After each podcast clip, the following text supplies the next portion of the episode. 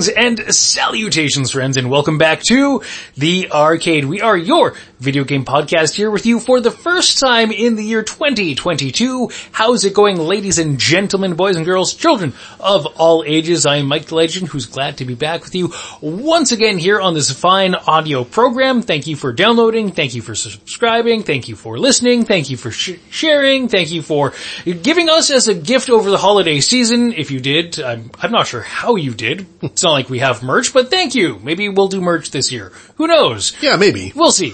Uh, but thank you for joining us as we are here for part one of our two-part look back at the year that was 2021, uh, our year in review for the previous 12 months as we will use this episode to focus on the bigger stories, the bigger topics that uh, we saw come about in the year 2021 and uh, uh, there was a lot to talk about, wasn't there? Yes, and uh, before we get into that, this week I am Dennis, the man who is being extremely cautiously optimistic about what the new year may bring. That's a that's a nickname that rings and screams. My fingers are crossed. Yeah, they're they're crossed. I'm knocking on wood. I'm doing all of the different stupid superstitions that I, I know don't make any sort of difference, but you know, I always do anyways, just in case. I'm hedging my hedging my bets. Um, which incidentally kind of relates to a lot of the the stories that you know we're uh, we're going to talk about this uh, this show. But yeah, it's been a weird year, and hopefully the next upcoming year is not as weird. But you know, we'll see. Yeah, we'll see. Fingers uh, certainly are crossed. Toes crossed as well if you are able. Uh, if you are one of us, an older uh, gentleman, and uh, uh, are afraid of uh, not being able to uncross your toes if you cross them, totally understand. I mean, we're not that old. We're, we're, not men of a certain yet. Like, age. late thirties, not that not that old. Come on.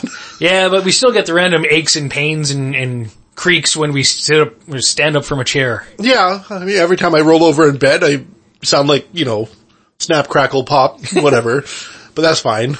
Exactly. That's a my me point. problem. That's that's not an age problem. That's a me problem. No, it's a you aging problem. yeah, it's a okay, combination fine. of the two. Okay, fair enough. We're all there. It happens to all of us though Yeah. at this point. So, uh, but yes, so this is the part one for the look back at the year of 2021 and kind of a spoiler alert. We're not really going to be talking a lot about video games on this program. no, I actually, basically not at all. Yeah. I mean, we, we, we tangentially touch on video games right towards the end, so spoiler alert, if, if hearing us rant about money and, you know, the state of the economy is not of interest to you, you could probably skip this episode. I mean, because that's what's going to be happening, really. Yeah, this was uh, kind of a distillation of the big topics that we seem to spend the most time talking about here on this program over the course of 2021, which if you were listening at all through the course of 2021, a lot of what we talked about was not directly video game related. We weren't talking about the latest new release, a, a surprise new announcement, or anything of that nature. A lot of the oxygen on this program we gave to stupid things that were happening that involved a lot of money. Yeah. Quite a lot of money. Yes, and, and we have various topics we'll get to, but the general theme we can tie in the first couple, topics with, I would say, is uh, the the theme that uh, in 2021 money really became nothing more than a tool for memes, Yeah. memes and lulls. Yeah, so I think the first and perhaps biggest story is how like I'm I'm not throwing shade at, you know, Wall Street bets, the community or anything like that in general because, you know, it really is just the little man trying to fight back against, you know, hedge funds and stuff and try to make some money for themselves. And that that's fine. I mean, their community has some kind of offensive uh tropes and stuff that they always go back to and but, you know, it's basically all code for any in like any community that goes long enough has stupid in jokes that don't necessarily mean what you think they mean and whatever. I'm not defending them. It, it's a bit nihilistic, but yeah, it's uh, it's basically seen like this last year.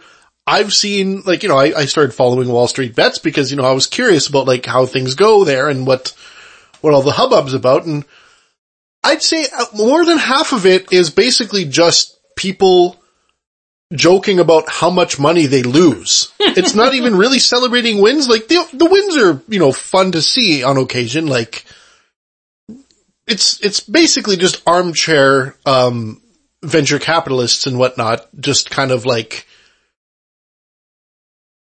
you know, memeing with each other over like what, what might cause a company to do well, what might cause a company to do poorly, and essentially just because it's called Wall Street Bets, and frankly, if you look, if you play the stock market at all, a lot of it does often feel like betting. Mm-hmm. Like it really does feel like gambling, like when you're going into some of these more volatile stocks, like the most volatile stock I think we have to talk about first would definitely be GameStop, which is again tangentially related to video games. Yes, they are a video game based retailer, uh, who, uh, for the last several years prior to 2021 saw their operation, their operating income, their profit margins, saw everything gradually decline over time as more and more game sales shifted to the online digital space, uh, direct between a consumer and their home consoles.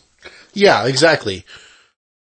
And the prospects for GameStop as a company had really declined and a lot of business analysts through the, you know, previous several years had written them off as an entity and reflecting that the price of, uh, of shares and stock in GameStop had really declined over the, uh, over the course of a several year span to the point where I think it was maybe a dollar at its lowest point, less than a dollar. Yeah. But for some reason, the people of Wall Street Bets in the community, uh, some of them, uh, there are some really educated people on Wall Street Bets. Yeah. In and amongst all the nihilist apes. Yeah, like, say what you will about the whole community, the ones that do kind of rise up from the community have done their homework and know their shit. And specifically the one guy, I can't, I mean, I'll just say his main name, his Reddit name was Deep Effing Value. Yeah. Whatever, like keep our no F word rating or whatever on this podcast, but, uh, he is maybe the main catalyst for doing investigation into GameStop because he kind of realized, wait, a hedge fund, like it really seems like there's some manipulation going on, market manipulation for this stock in particular, and a lot of like negative press is coming out, maybe because of hedge funds because he did a lot of, uh, investigation, realized that they're, they're not cash poor. They're not, like, they're doing well. Like, they have, like, a lot of cash flow as a company and, like, they're not, like, for, for as poorly as the stock looks like it's doing, it doesn't necessarily seem like it should be doing that poorly, right? Yeah, once you dug deeper into some of the financials, uh, the, the quarterly reports, uh, there was a different story than what was being publicly projected by analysts, hedge funds, or the wider business media about the fortunes of GameStop. Yeah. That it was basically on its deathbed was what you know, something that was widely reported. So, uh, a lot of people, uh, the, I guess the early apes, if you will, on Wall Street bets to get into GameStop got in at just dollars, just a few dollars per share. And through the la- later stages of 2020, that share price, you know, increased a little bit, a little bit, a little bit. So when 2021 started, the first day of trading, uh, one share of GameStop was trading at $19 US. Yeah. And I mean, without getting into the roller coaster initially, we'll just say one share, one share of GameStop closed 2021 at 148.39. So almost a 700% increase. Yeah, a huge increase, like giant increase. So what happened? Well, I will also just say at its, at its absolute height because, you know, January was a bit of a whirlwind for that stock in particular, like oh, after, yeah. like after like what happened was kind of the internet collectively kind of banded together. And by the internet, I mean the internet of Wall Street Bets, which is an open Reddit forum anyone can join just to kind of like check out what's going on there. Yeah, and still to this day, even after all the hoopla, especially in January, yeah. centered around GameStop stock, it's still an open forum. Yeah, like there's no, you don't need to pay to see posts or anything like that. Like it's not a Reddit gold community or whatever like there, but, uh, they basically decided to try to, you know, out hedge fund the hedge funds. So collectively, as a, a, group of like, I don't know how many people, a lot. Uh, oh, seemingly a lot. Yeah, let's just say more than a thousand probably. They all decided to, you know, one day buy stock up at this $19 price, which when there's a huge rush of stock being bought, that triggers the market to say, hey, maybe it should be worth more than $19. And drives up the price. Yeah, it drives up the price. So like at its absolute height of all of this, you know, madness that was happening towards the end of January, specifically on January 28th, the all-time high of this stock was 483 US dollars. And, you know, there were a bunch of the people, as they call them on Wall Street bets, the apes that, you know, were going diamond hands, which, you know, means they're all in and they're holding at that price and like just keeping buying more, which is like, okay, traditional investment advice is like, no, if it's, you buy low and sell high, enough people, you know, decided, no, this is too crazy. Like I'm, like this is too big of a win. I gotta get out while the getting's good. so, you know, it didn't stay there. Uh, No, and and the stock price was a roller coaster ride. It did Yeah. come down from those heights, but what we also saw with the uh, GameStop stock in January, uh, on a couple of different occasions, uh, trading was ceased. Yeah, because it seemed like it was like there was something fishy going on to the point where Deep Effing Value himself was basically summoned in front of Congress to have to um, testify against what the hell's going on, as if there was some sort of like conspiracy happening or like insider trading or collusion or whatever. None of that was insider trading collusion, just good research done by one guy, and then basically a not even like a big firm or anything. He just kind of like made an impassioned plea on this goofy internet forum and then a lot of people saw it and went, oh, you're right. And that uh, uh, got a lot of people behind it, and so the stock price got bid up in no small part because of the collective will of the Wall Street bets community. But uh, not only was it deep effing value in that uh, Congress uh, congressional hearing or SEC hearing on what the hell went on with uh, GameStop stock uh, and why did it go so bananas part of the motivation uh, for these Wall Street apes, these people on the Wall Street bets community, was to crush a couple of specific hedge funds Yeah. who had bought options, puts, some some sort of kind of nebulous uh, trading device, it- where essentially the hedge funds were betting against the the price of GameStop going up. And Yeah. the actual mechanisms, as best I can uh, uh, TLDR for for all of us here, is imagine you rent a car for the weekend, you drive it off uh, the lot from Enterprise or whatever, you turn around, sell that car for ten grand, but you still need to return the car or return a car like that for Monday to Enterprise, otherwise you're on the hook for a lot of penalties. So you go out and buy a very similar car and pay 2500 for it, return that car to Enterprise, no harm, no foul, they get something like their car back, and you profit with $7,500. Yep. Now imagine that with stocks. Yeah. That, that's exactly sort of like how the hedge funds work. They buy up a whole bunch of stock, um, sell it right away at a bigger price than what they paid, really hope for the price to go way down, and then buy it back at that fraction of what they paid, and then they've made all that money Yeah, in between. they keep the difference. They keep the difference. So like, it, it's super complicated when you're reading about how the mechanics of how it worked, but that's, that's how it works. It's, it's not a cool practice. It seems sketchy as hell. yeah. for whatever the the massive community of Wall Street bets may have been doing, they weren't engaging in those types of practices that, by all accounts, is totally legal on the part of hedge funds and well-connected individuals. Yeah, like the, the big, the bigger, I mean, yeah, a bunch of like, you know, random internet people became millionaires overnight. Oh, yeah. Because of this, of course, which is, you know, good for them. But the bigger issue here was that now we actually get to see, like the, the general public now sees it's not necessarily on the up and up how these hedge funds are operating. Like they're, like the, for what seemed to be like a sketchy practice, it's something they've been doing for years and now it's out in the open and people are looking at this and going, wait, what? Really? This is how you make your money? Huh? So obviously, you know, that's, people started to fight back and then because the hedge funds still have a, bunch of money and their hands are in the pockets of a lot of, you know, higher up lawmakers and stuff, they were able to, you know, maybe get some movement against some of these trading apps like Robinhood specifically was one that was, uh, you know, the main one. It certainly was. Robinhood uh, is, I, I, think, basically a Canadian uh, or an American version of uh, Simple. It's a democratized, uh, no low fee to no fee trading app that uh, anyone can put onto their phone, and the yeah.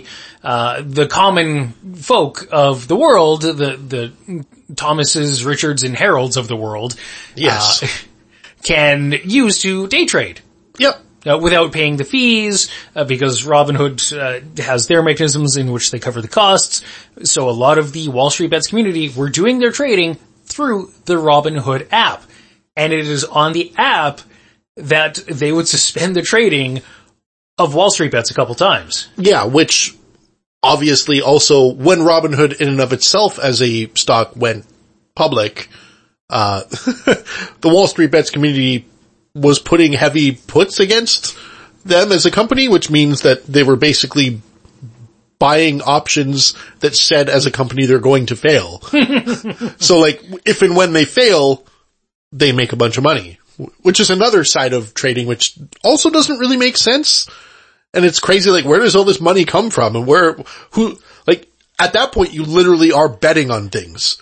Oh yeah, no, it, it is literally gambling at that point. Yeah. Like you, at that point, you're not actually buying stocks in a thing. You're buying, you're buying a concept of how you think something's going to go.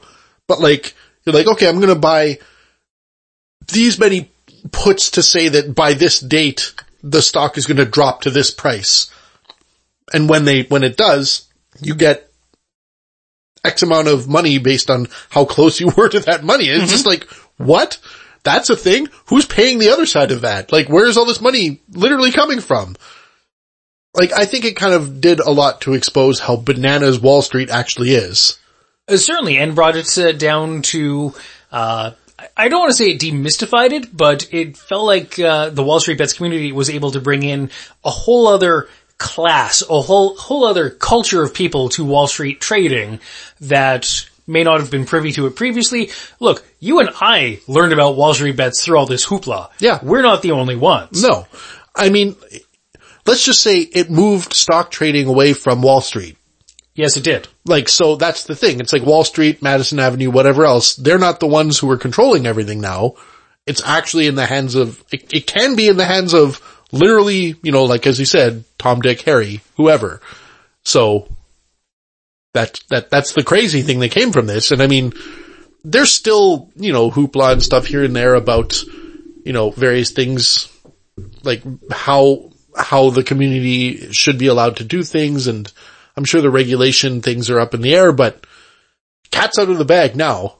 Certainly. And, uh, Wall Street Bets is still very much a community that believes in holding, if not buying up GameStop stock. That is still their golden child, diamond hands. If you sold off, you had paper hands, yeah. that kind of thing.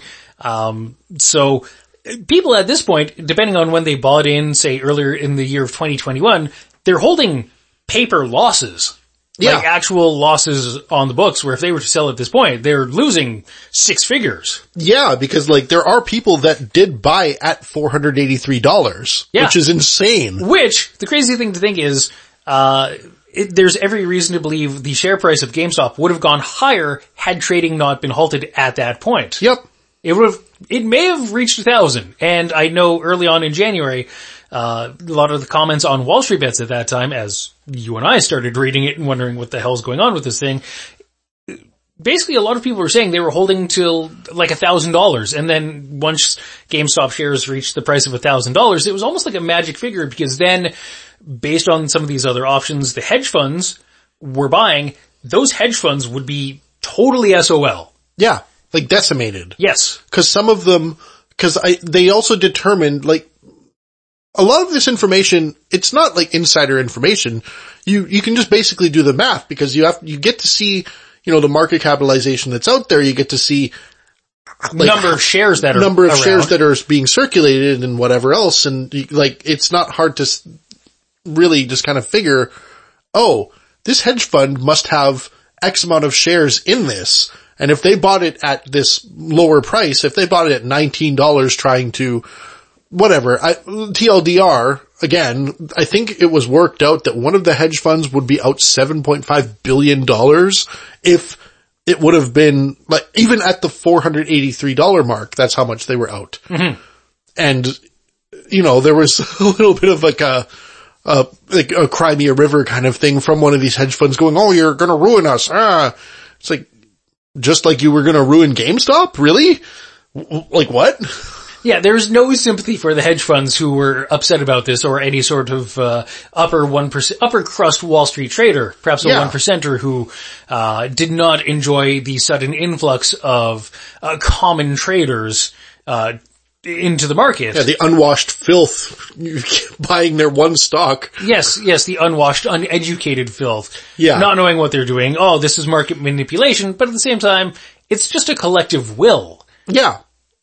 Uh, of people on this one community all independently choosing to go forth and purchase these stocks. And it, I I mean, GameStop was the big one, but they were not the only darling of Wall Street bets through 2021. No, no, there was a, like another one that also reached gains, but not quite to the stratospheric highs that GameStop did, like AMC, the, the theater company did as well. I actually made a few bucks on one, like I bought one stock at one point, I think for like $6 and sold it at like 42. So I'm like, well, there we go. Well done. That's the level of, you know, betting I was willing to do. I'm not one of these crazy assholes just putting, you know, Putting your literal life savings. yeah. Oh, I've put $42,000 on this one stock and oh, I lost it all. Whoops. It's like, no. Are you insane? Holy hell. Jesus H. Christ. What the f- so, no. I wasn't one of those people. Like, no, no. I like to keep my bets small. Yes. You know, for, for goofy, volatile stocks. Like, not when I'm like, you know, actually seriously investing. Like, I'm not gonna seriously invest in one of these meme stocks. If you're seriously investing, you'll be directed to something more stable, more steady rate of rates of return. Yeah, like, like, you know, like an S&P 500 index or something more along those lines. Like, mm-hmm. go through that. Don't, like, no, like, yeah, okay, I'm gonna sound like a boomer investor. Like, you know, that's another thing that Wall Street Bets likes to kind of disparage. Like, oh, listen all the boomer investors talk about their S&P 500s. It's like, no, but like, like Warren Buffett said, if you want to get rich, invest in the S&P 500. It's always gonna go up. Like, like it, yeah, they'll have dips and stuff, but if you look at the performance of that in the last five years, it's pretty much a line that goes like almost 45 degree angle to the right mm-hmm. up.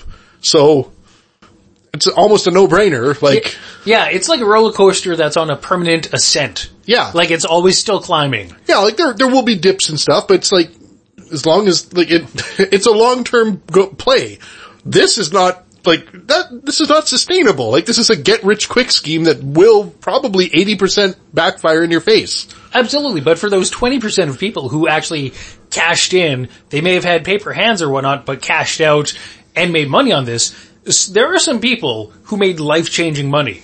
Yeah, of course, which is good for them. Like it- it's good to see that, but still it's not, it's, it's like whenever you, you see people basically fluke into something and they'll either go viral or their company succeeds in some unorthodox way or whatever, then they end up writing a book being like, well, everyone should do this. It's like, no, no, everyone shouldn't do that. Like literally, like you captured lightning in a bottle and you can't really do that for any other people. Like that's, you can try to write a book on it, but it's not going to work for anyone but you because you had those instincts and all these other things. Like that, that's, You had, you were there at that specific point in time. yeah, That you cannot recapture that. yeah, exactly. A- And I don't think the moment uh, and hoopla of GameStop can be recaptured, not with AMC, not with, uh, there was a couple others that are escaping me at this moment. Uh, there may have been like a restaurant uh, chain or something. Yeah, something like that. And I, I think there was probably some weed company as well.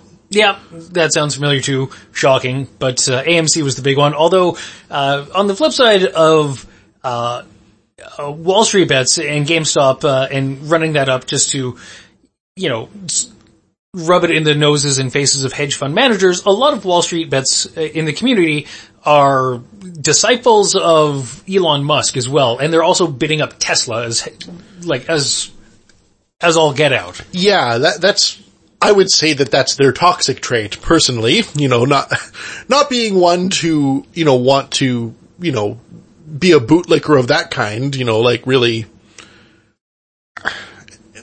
I'm not going to get into all the reasons why I think Elon, you know, is maybe not the best person to look up to. There's enough evidence on the internet though that you can kind of look yourself and yeah, but yeah, that's, the Tesla stock thing is such a weird one because like so many people on Wall Street bets are diamond hands for Tesla and yeah, Tesla is definitely one of like the major, like they're, they're not part of the FANG group, but like they're, they're close in terms of like market capitalization. They certainly are. They've quickly over the past, say two years, Yeah. become one of the most valuable companies on the US stock market. Which doesn't really make sense. No, certainly not. They still have a whole shitload of debt. Yeah. And I it's mean, only recently they've started to have production be able to match, uh, their predictions. Yeah. Like if you look at car stocks, like they shouldn't be past Ford in terms of valuation, for example, but they are. And it's purely because of, you know, the, the cult of personality that's been built up around Elon. And also certain other aspects of Elon Musk be, like he has, whether he likes it or not, he has become an influencer of such in, you know, other stocks and crypto markets and stuff like that as well. Like sometimes he'll post things on his Twitter and people, like people analyze every tweet he makes and they go really deep trying to figure out what things mean. And sometimes you'll see like certain cryptocurrencies like Dogecoin has had a couple of like major spikes because of goofy pictures of dogs that Elon Musk has tweeted. Like that's insane. Like what the hell is that? taking it as some sort of cue or some sort of reference or, or secret code that it means something that, oh, Elon is speaking. Uh, our prophet is giving us a, a command or something. Whereas in reality, he was just probably retweeting some goofy picture of a dog while he was taking his shit on the toilet. Like, that's your prophet? Like, what do you, Stoned really? out of his mind, by the way. Probably, yeah. He does enjoy his weed. Yeah. Though he says he doesn't, but we all saw that clip from that Joe Rogan episode. It's true. He, uh, he was presented and uh, he did not pass. Yeah. So there's that. Uh, so yeah, uh, certainly, uh, Wall Street Bets was a major player in the early part of the year, uh, to, uh, get the ball rolling on the idea that perhaps money and large sums of money don't really mean what they used to and are now being used for more ridiculous things. Yes, which uh, definitely brings us to another troubling trend of 2021, which is a fun little alliterative twist, brain twister or tongue twister to say. Uh, NFTs. It's another elephant in the room, which I, I think we've talked about enough where we really don't want to have to keep talking about them, but here we are. NFTs. NF- non, non-fungible tokens. Yes, non-fun tokens. Yeah. Which, uh, if you don't know what they are, We envy you. I really envy you, and I don't. I I would like to know what kind of rock you've been living under because it seems pretty good right about now. Yeah, we'd, we'd enjoy that rock. Uh, it, it'd be, it'd be nice to go back to a time, a simpler time, before we knew what the hell NFTs were and they took up so much, so much oxygen, so much space. Uh, but NFTs, if you somehow have escaped knowing what those are to this point, one, again, we envy you, but two, they are digital files that are sold off as collector's editions or limited editions or some level of scarcity. They're not the digital files. They are. That's right. Yeah, yeah, so an NFT is a record in a blockchain that you, oh, like you are now the owner of a digital file with a specific checksum, which means some creator might have made an MP3 file or a JPEG file or something like that. And then that file is basically run through what they call an MD, like, like, a, checksum, a checksum checker that basically translates the file into like it, it figures out all of the bits of the file and then calculates that into like a stable 128 character checksum. So it's like this checksum equals, or some amount of character checksum, might be more than that, but that, this checksum of this file with this name was purchased by this person on this date, so this person owns this file, technically. But all you're purchasing is that record. You're not technically purchasing the file. Yeah, essentially you're purchasing the receipt. Yes.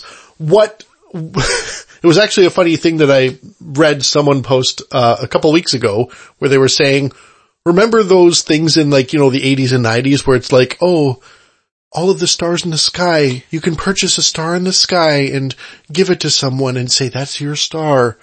Those are the original NFTs. I don't know. Some of our listeners might be too young to remember that, but that was a big thing in the late 80s, early 90s. Oh yeah, I certainly recall seeing, you know, tables and, and kiosks in my local shopping centers with people selling, uh, if not stars, they were selling pieces, uh, plots of land on the moon. Yeah. Goofy things like that that you, you know you're not actually the owner of, but, you know, oh my, my friend spent $20 on this star in my name, so that star is mine. It's like, no, it's not. It's like, really? Can you point it out? Where is it? And also, what authority does this one random company that was in the mall in a kiosk have over the entire night sky? Really? So, yeah, anyways, that's what someone equated this to, which is hilarious to me. And, uh, yeah. But NFTs, holy crap. So you and I hadn't really heard about NFTs in any prominent or regular fashion prior to 2021. No. And when we first really heard about NFTs, they were kind of percolating and then really punched through the murmurs to prominence with the first story we ever covered and talked about uh, NFTs back from March of 2021 when a digital art file sold at auction for $69 million. Which in and of itself probably was a meme as, as well, thinking about it. Yes, if they couldn't reach $420 million, then they'd settle for 69 million. Yeah. As, as the sum total. But it was a JPEG file, uh, made by digital artist Beeple, otherwise known to his parents, I'm sure, as Mike Winkelmann, and sold at auctions at Christie's auction house in New York City for $69.3 million. Yeah. So again, a JPEG file that was, you know, it's a piece of art, of course, but like, you know, still a JPEG file. Which, by the way, in case you're not clear, in case you're not sure, no, this is, this actually isn't any sort of DRM or anything. This doesn't prevent you from making a copy of this file yourself to have on your own computer. Mm-hmm. It's just literally saying, oh, I'm the one that actually bought that file. It's like, okay, good.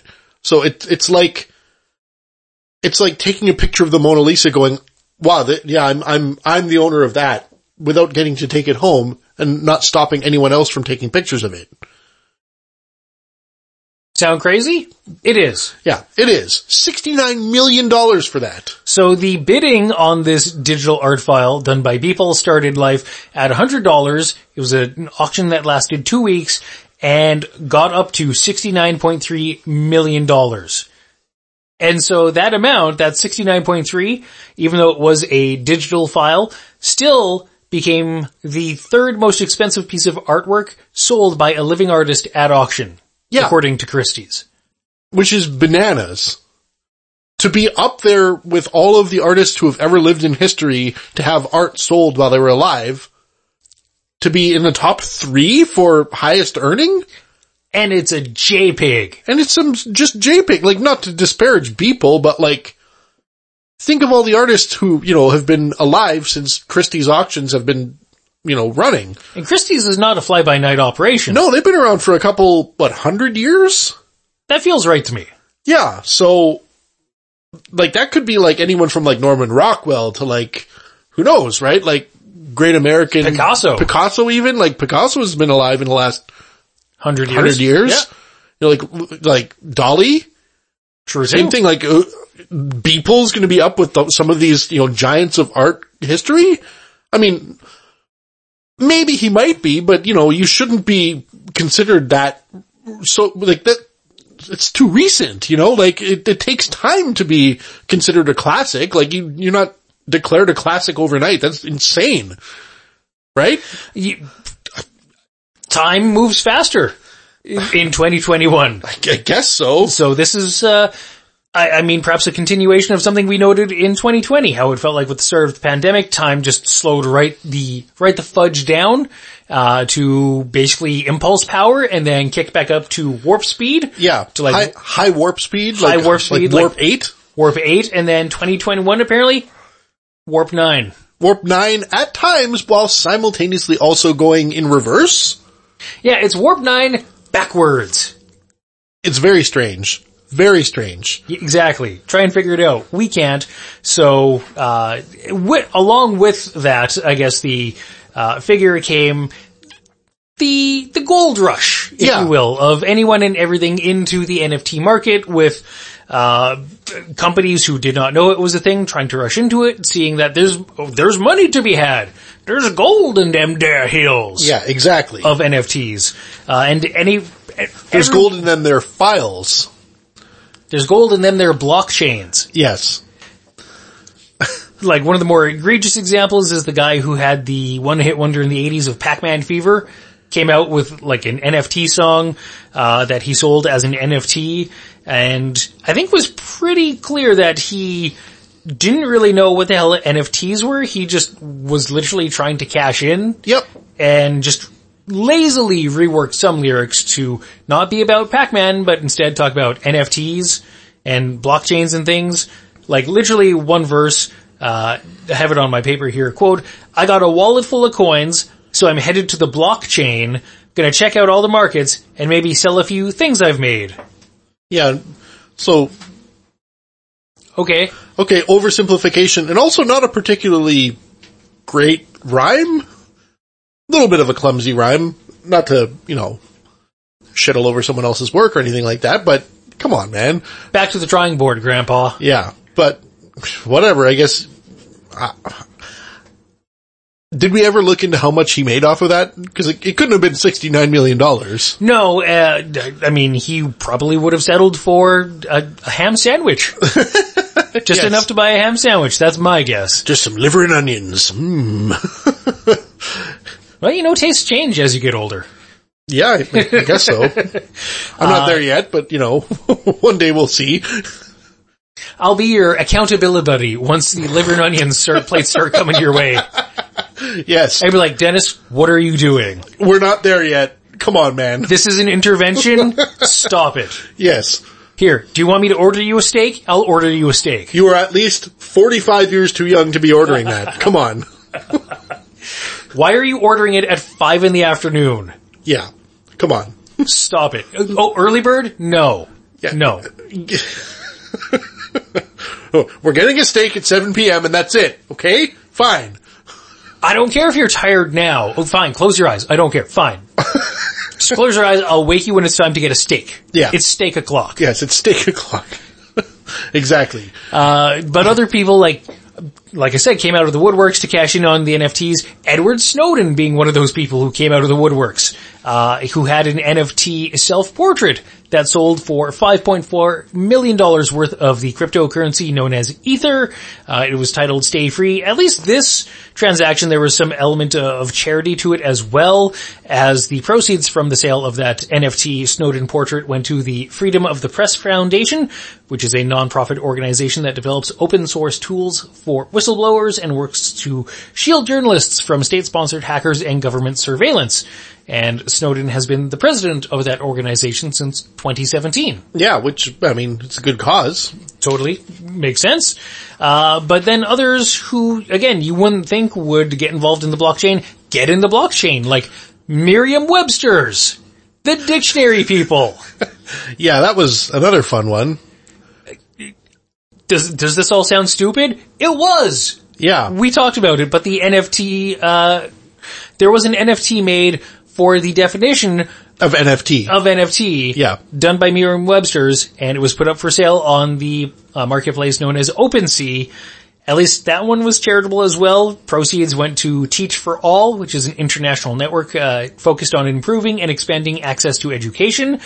Uh, whoever, the person who purchased this NFT of the definition of the term NFT, did not get any sort of tax break. So there is that.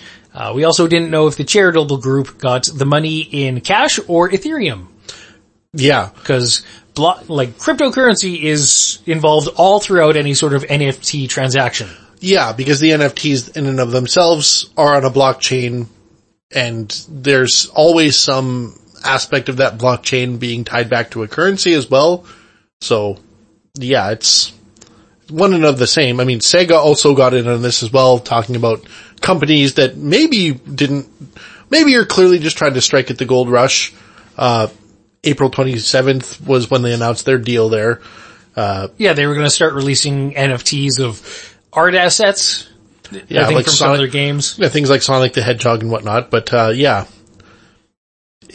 and then, and then, as we got further on into the summer, then we saw more confusing grasping at straws, like Fox and Dan Harmon decided to, uh, team up to start to, to develop a blockchain animated television series, which is a mouthful slash word salad to say. Yeah, that doesn't really mean anything. Yeah, it doesn't make sense. So the the the idea is that uh, Fox and I guess Dan Harmon were teaming up to create a new uh, company uh, called an NFT focused company called Blockchain Creative Labs, uh, and uh, they were going. That company was going to work with Dan Harmon to uh, develop a new. Uh, crypto related animated series that would be quote curated entirely on the blockchain end quote.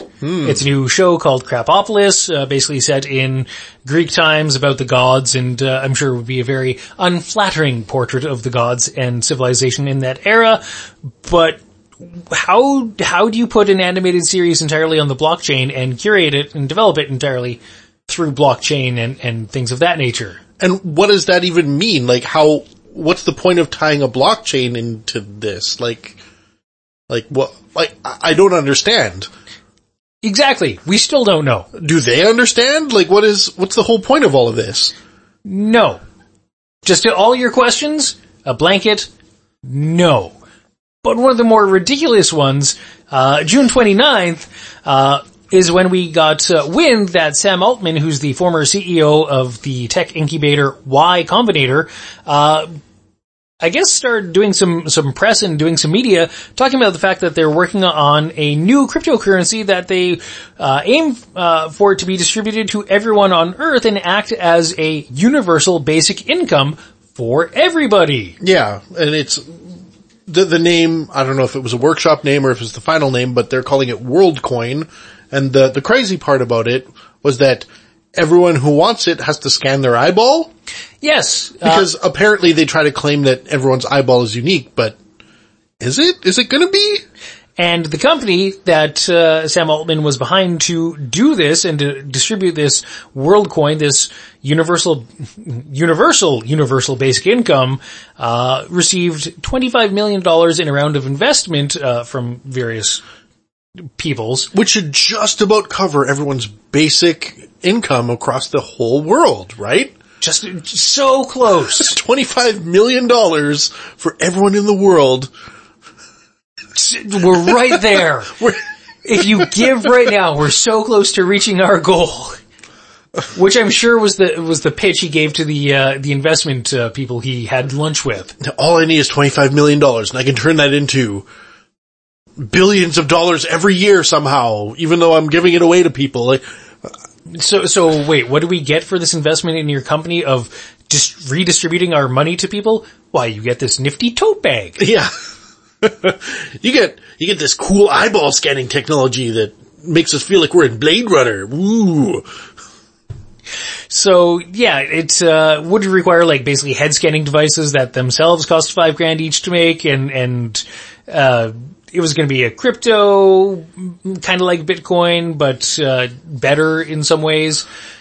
A, a wild scattershot idea, but really one of the most uh, satirical uh, distillations of the NFT craze. That there was just a goddamn rush of tech people with, you know, big tech money into this thing that is being heralded as the next big thing and it's gonna be revolutionary and it's like, you know, this dawn of the commercial internet all over again. But no one really knows what the hell it is. Yeah. And then like even taking this a little bit further, I think towards, you know, the end of the summer, uh, a couple of art groups kind of, it seems like they took this whole, how ridiculous the NFT craze was, um, to the next level basically and made some basic art and then used computer technology to generate a huge amount of variations on that basic art and sold all of these variations as collections on the OpenSea market.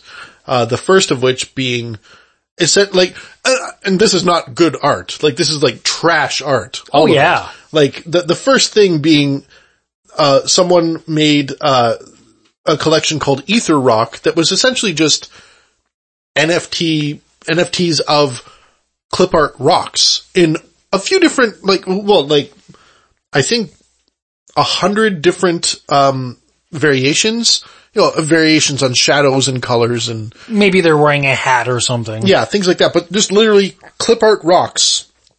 Like, yes, like the pet rock.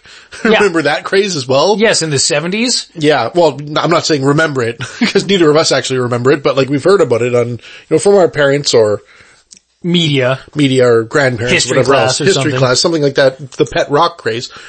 Kind of like the NFT reboot of that.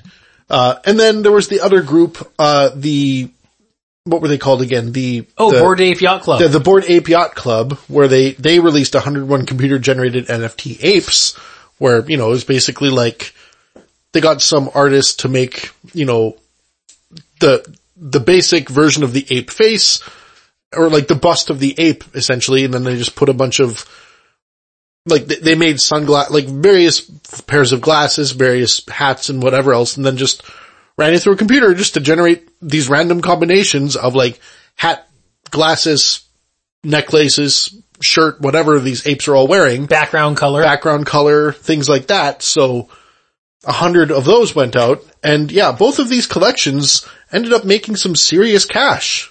The Bored Ape Yacht Club, uh, as a collection of those 101 apes, sold for 24.4 million US dollars, which is a ridiculous amount of money for some procedurally generated apes and the uh, the rocks, the NFT rocks. Those I believe it's Ether Rock they were called. Yeah. Uh, the rocks themselves were sold individually, but some selling for as low as 3,700 US dollars, uh, some going upwards of almost a quarter million dollars, yeah. just under at 248,000 US dollars, which was ridiculous. And, uh, the article at the time, uh, w- we were talking about this had quotes from some of the people who bought these ether rocks and the explanations just made no goddamn sense. No. Uh, uh, one of them that I have here uh, one of the people who bought an Ether Rock said, quote, uh, as we get into an age of digital collectibles being one of the earliest forms of the art and the first to do something, uh, do something gives them, uh, provenance that is valuable. The pet rocks present the shock value, value. It's so stupid that it's perfect. Fate loves irony. End quote.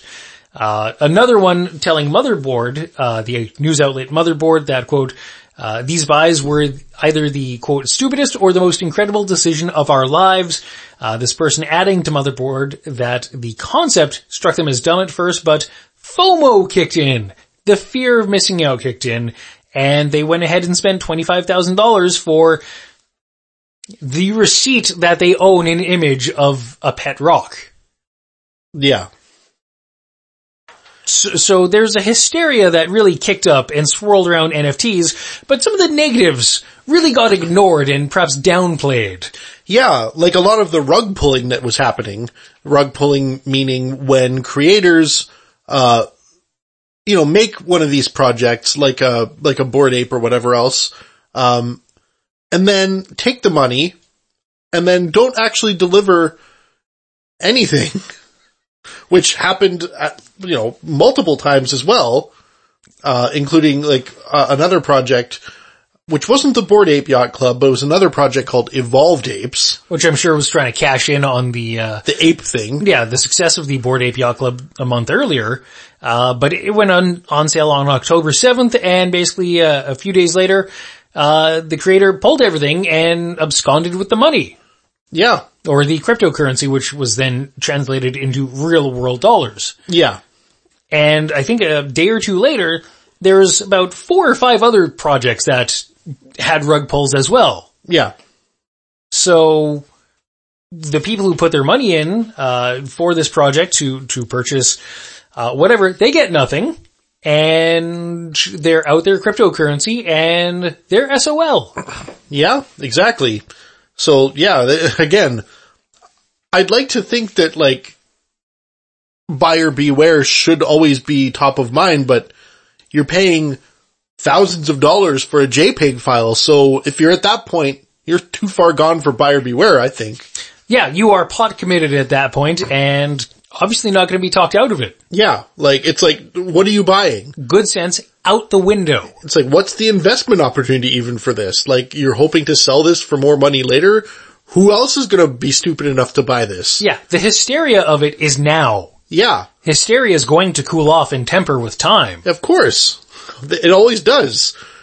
But, yeah, uh, the rug pulling was a thing. But again, like, you know, lots of companies like Sega, um, eh, who else we mentioned earlier, um, Uh, there's, there was a few yeah. others, uh, I think Atari did Atari, stuff. Fox, whatever else. Like Yeah. a a lot of companies basically, you know, getting into the whole blockchain and crypto thing just because it seemed like it was the right thing to do. Um, the, one of the later ones in the year was Intellivision. you know, uh, the version of, tel- of, uh, tele- Intellivision that's currently out there, I believe headed up by our Tommy old friend Tel- Tommy, Tel- Tommy Tallarico. Old friend of the show, Tommy Tallarico. uh, I, can, I could give him a call right now, see what's up, but I won't. He's probably busy.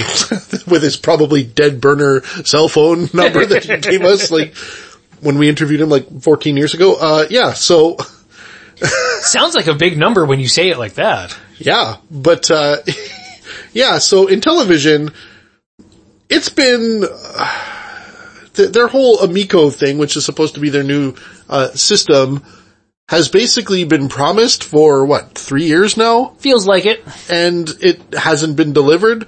But what they did start offering is you to be able to buy the games as NFTs, um, over the past year. But, but you still can't actually buy the system, but the games can be bought as NFTs. Yes. Uh, each copy of the game will act as an NFT and be part of the blockchain that makes ownership, quote, fully transferable.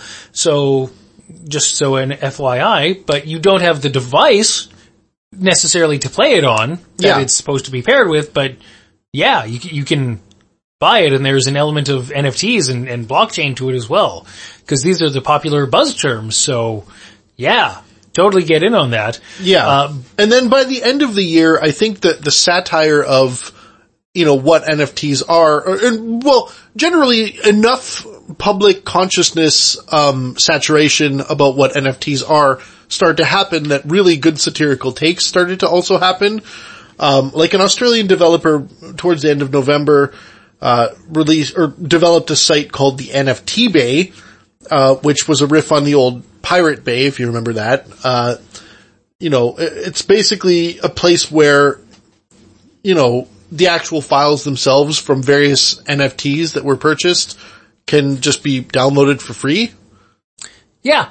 So you know how you can go onto an NFT, you know, if you see it on OpenSea and do right click, save image as, that kind of jazz? Yeah. Well, it's a collection.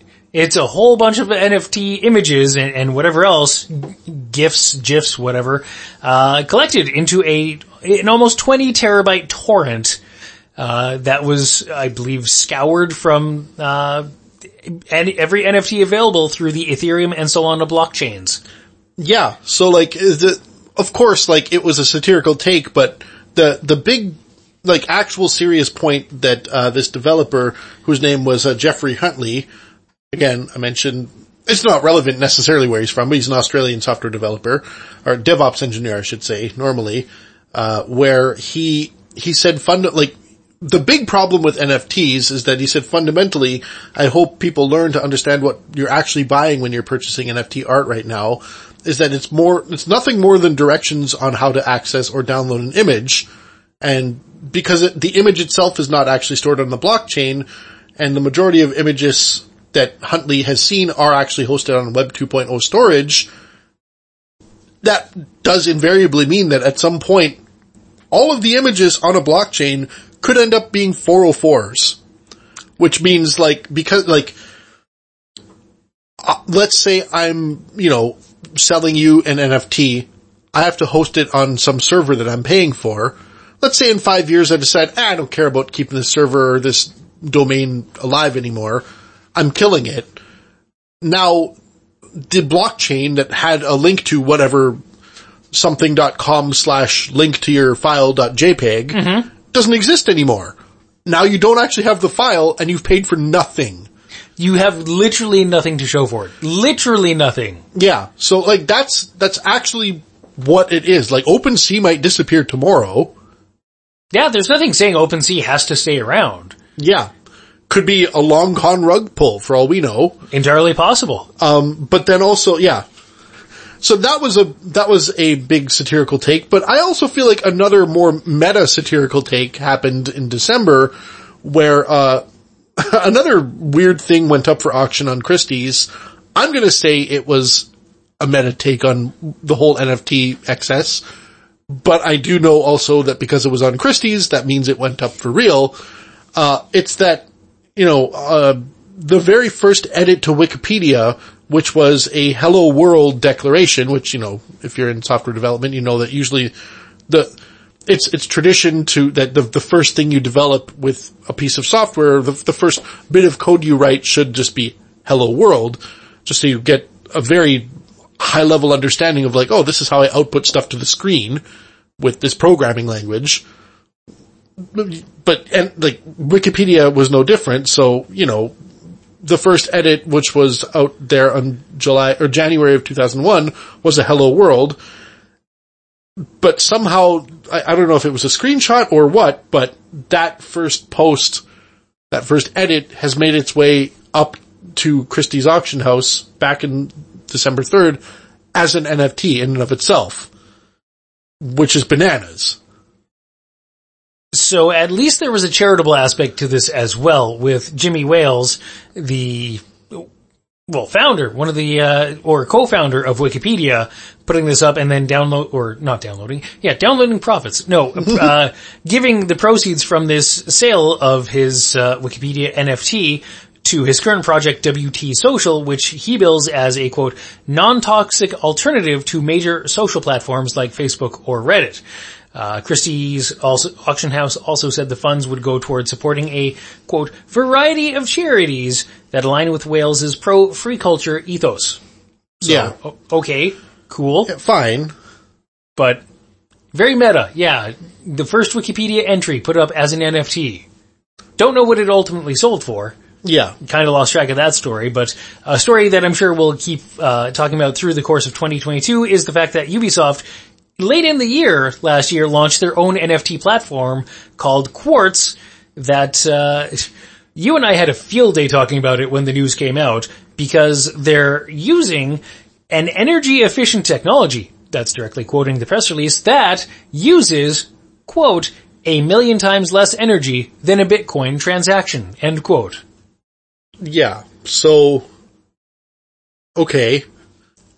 But like, yeah. Anyways, if you want to go back, find, find our show back from, you know, early December when we talk about this. Uh, yeah. So, so far the only NFTs Ubisoft has offered are, uh, for the game Tom Clancy's Ghost Recon Breakpoint, uh, on the PC, their NFTs are not called NFTs, they're called digits. Makes them different. Right. Yeah. So yeah. Uh, and so far my sense is they have not been well received, but, uh, we'll see how those are received going forward. Yeah.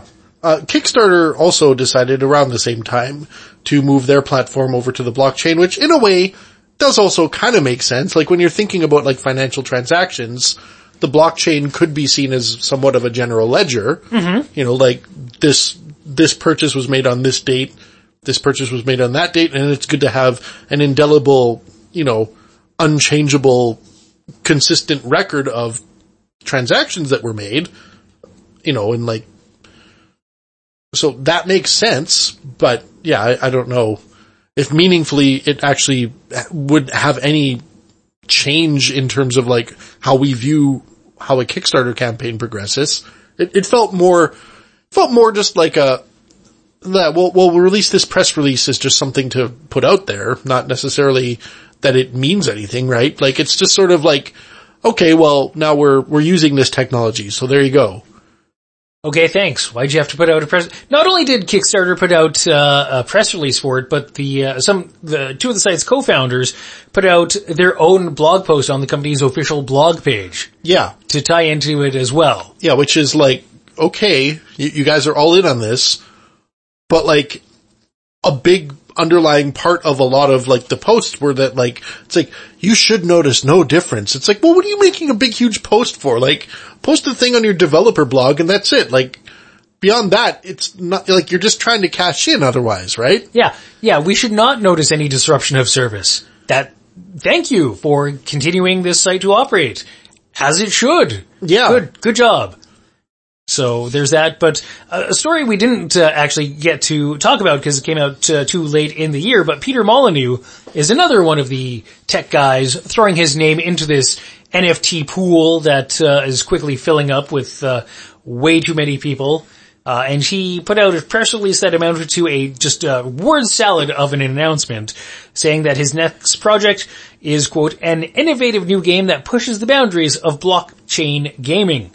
It's called Legacy. It's being developed by his studio, 22 Cans, and apparently boasts the first ever blockchain business sim. In this game, Legacy will be a quote, creative entrepreneur's dream come true, an opportunity for players to build their very own business, designing their very own products from a huge array of, po- array of possibilities, as they create a business empire, the likes of which the world has never seen. Yeah, and he also goes on to say, uh, in the game players will also be able to own a quote, land NFT to start your own in-game blockchain business association. End quote. Like, what? So this game also uses a new cryptocurrency, which is based on the Ethereum blockchain. This game uses something called Legacy Coin. Uh, uh, the blog post heralding this announcement went on to say, quote, Legacy is a game that leverages player ownership, play to earn economy, lend to earn, highly functional NFTs, and a truly unique community driven economy. And this is just the beginning. End quote. This is just the beginning and it's all these things. So not long after the announcement put out by Peter Molyneux, uh, about this game, uh, I guess some of those land NFTs went up for sale and this, I guess collectively sold, uh, roughly 55 million US dollars worth of, uh, land NFTs. Good God.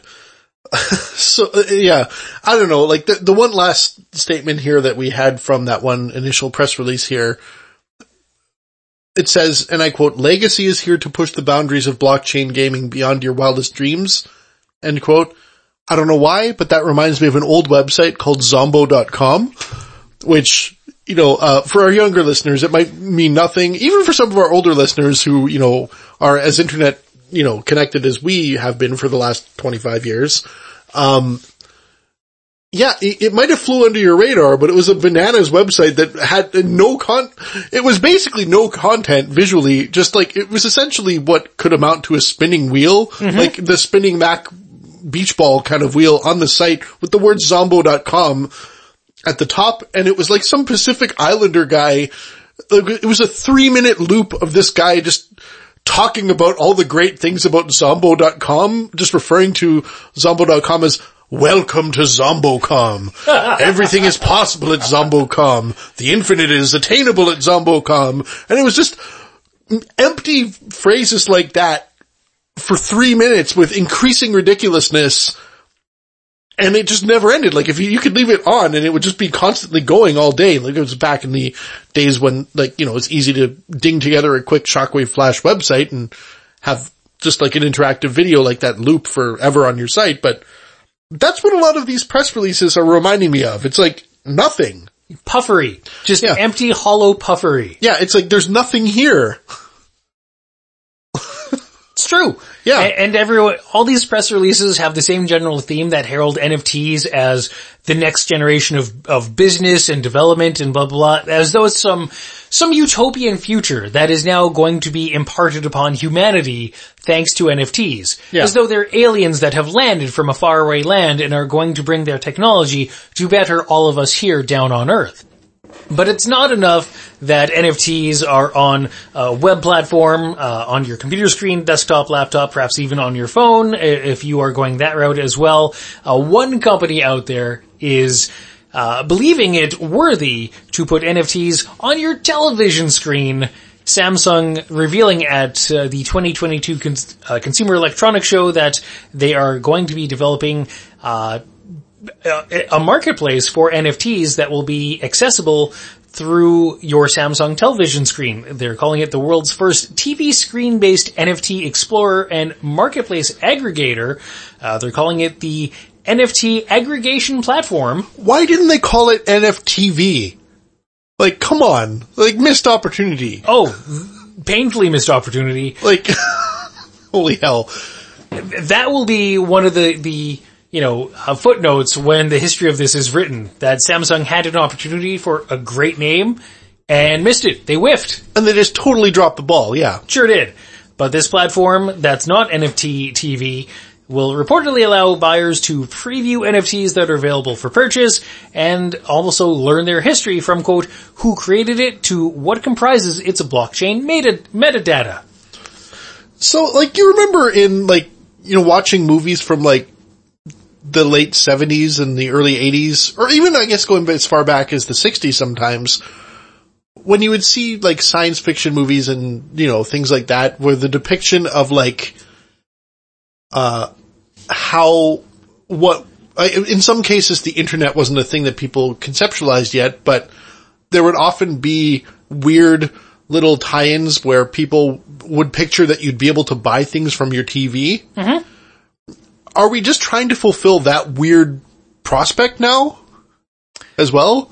Uh, well, I think when those, uh, that concept of a, a future was, uh, displayed in those earlier eras, they may have been uh, thinking that people would buy tangible things from their TV. No, of course. Like, you know, like, uh, I do remember, I want to say it might have been things like, uh, maybe Doctor Who or something, or whatever kind of like old sci-fi. Jetsons. Jetsons could be a thing like that, but just showing, you know, clicking through a TV, it's like, oh, I'm just gonna buy some groceries, boop, go, go onto the grocery purchase channel and watch the thing, I'll click the button and buy all the things I want to buy.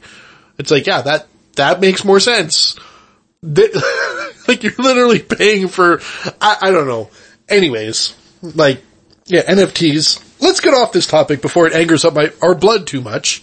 Uh, It's because it's not also, it's not the last of the, well, let's just say stupid money that, you know, going towards things that don't make any sense Topics. topic. No, like the, Which for that one, I ter- I for our organizational purposes here, I termed that topic "stupid goddamn NFTs." yes. Uh, and our next topic, I termed "collectibles market loses its goddamn mind." Yeah. Um, so like, there's, there's been a little bit of controversy around the video game collectible, well, specifically video game collectible market, you know, thinking that it might actually be artificially being pumped by certain groups and stuff. And all that aside, we, we don't, like, we're not going to speak to the, uh, you know, the legitimacy, the legitimacy of those claims necessarily right now, but basically just going to remind you that, hey, 2021 was the year that video games became unattainably expensive if you wanted to get into like, you know, kind of niche collectibles. Yeah, the the year that uh, collectible video games in that whole market just went absolute goddamn bananas. Yeah. Like out the wazoo. And it's been working up to that point for the previous couple years where uh, it was really something notable if uh, we here on the arcade came across a story of a video game uh, selling at auction or something for six figures. Yeah. Well, the year of uh, 2021, the first big game to be sold at auction was a sealed copy of Super Mario Brothers that sold for $660,000 Yeah. And that was put up for uh, auction by Heritage Auctions and earned a 9.6 A plus rating from Wata. Those are two names that really permeated all of the big collectible transactions in 2021. Yeah. Wata and Heritage Auctions. They are the ones that have questions around them thanks to certain investigators uh, online and videos posted to YouTube that really, really make you stop and think and wonder, huh, It's like, yeah, what? what's all behind this? Yeah, exactly. We're, we're not here to litigate all that. Uh, look it up for yourself. That's that's fine. But Uh, so that sold for 660,000. Uh, then in July, I, I'm skipping over one thing, but I'll get to July. The next big, you know, old retro NES cartridge that sold at auction was, uh, something that topped that April transaction. Uh, in July, there was a copy of, a still sealed copy of Legend of Zelda for the NES that sold for $870,000 at auction, uh, and Heritage Auctions, again, the ones behind this, uh, said that it's an early production copy of the first game in the Zelda series and is, quote, no doubt the apotheosis of rarity, cultural significance, and collection centerpieces. Essentially, this copy is the earliest sealed copy one would real, one could realistically hope to obtain, end quote. That's from Heritage Auctions in their press release about it. Yeah. Uh, the game was uh, rated, and the box was rated at a 9.0 A sealed by WATA, Mm-hmm. 10 being the highest possible condition score. Yeah. WATA, yeah. Heritage Auctions. And then again, to bring WATA and Heritage Auctions into this, uh, uh, let's say, well, for, for one of the other times, uh, again, like, it, it just kept getting crazier from there. Like July, uh, they sold a copy of, a sealed copy of Super Mario 64 for $1.5 million. Uh, as, you know, as claimed it was a, uh, well, it, it, it was given a 9.8 rating on the WATA scale, and because of this high rating, Heritage Auctions said it was one of the fewer than five known sealed copies in such incredible condition. So, So, so figure out that evaluation, a game that's, uh, about 10 years younger than Legend of Zelda for the NES, uh, with a, you know, a, a better rating, but, uh, perhaps still a good deal of amount of cultural significance, but is it the same as the first Legend of Zelda game? Would it be up there? I don't know, but sold for twice, roughly twice what Legend of Zelda did just a few days earlier.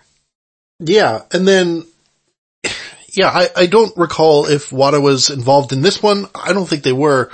In August, um, another rare copy of another game, in this case, Super Mario Brothers, uh, set a new record at $2 million. Uh, yeah, it was a report from the New York Times where they were talking about the buyer offering $2 million for this copy, which is factory sealed, professionally graded, and part of a limited print run. Uh, yeah, it was approved by shareholders in the NES game. Yeah, right. So this is the other, Other side to the uh, perhaps questionable aspect of these collectibles is Yeah. In 2021 we saw the rise, perhaps not launch, but rise and awareness of uh, firms such as Rally Yeah. that offer shares in collectible items. yeah, so essentially like fractional ownership in collectional, collection, collectible items. collectional items is not a word. Um, collectible items, uh, yeah, to, you know, to prevent, you know, that, that episode of The Simpsons where Bart, Martin, and Milhouse all bought that rare Radioactive Man comic and then couldn't work out a, uh, you know, who, who got it on what day.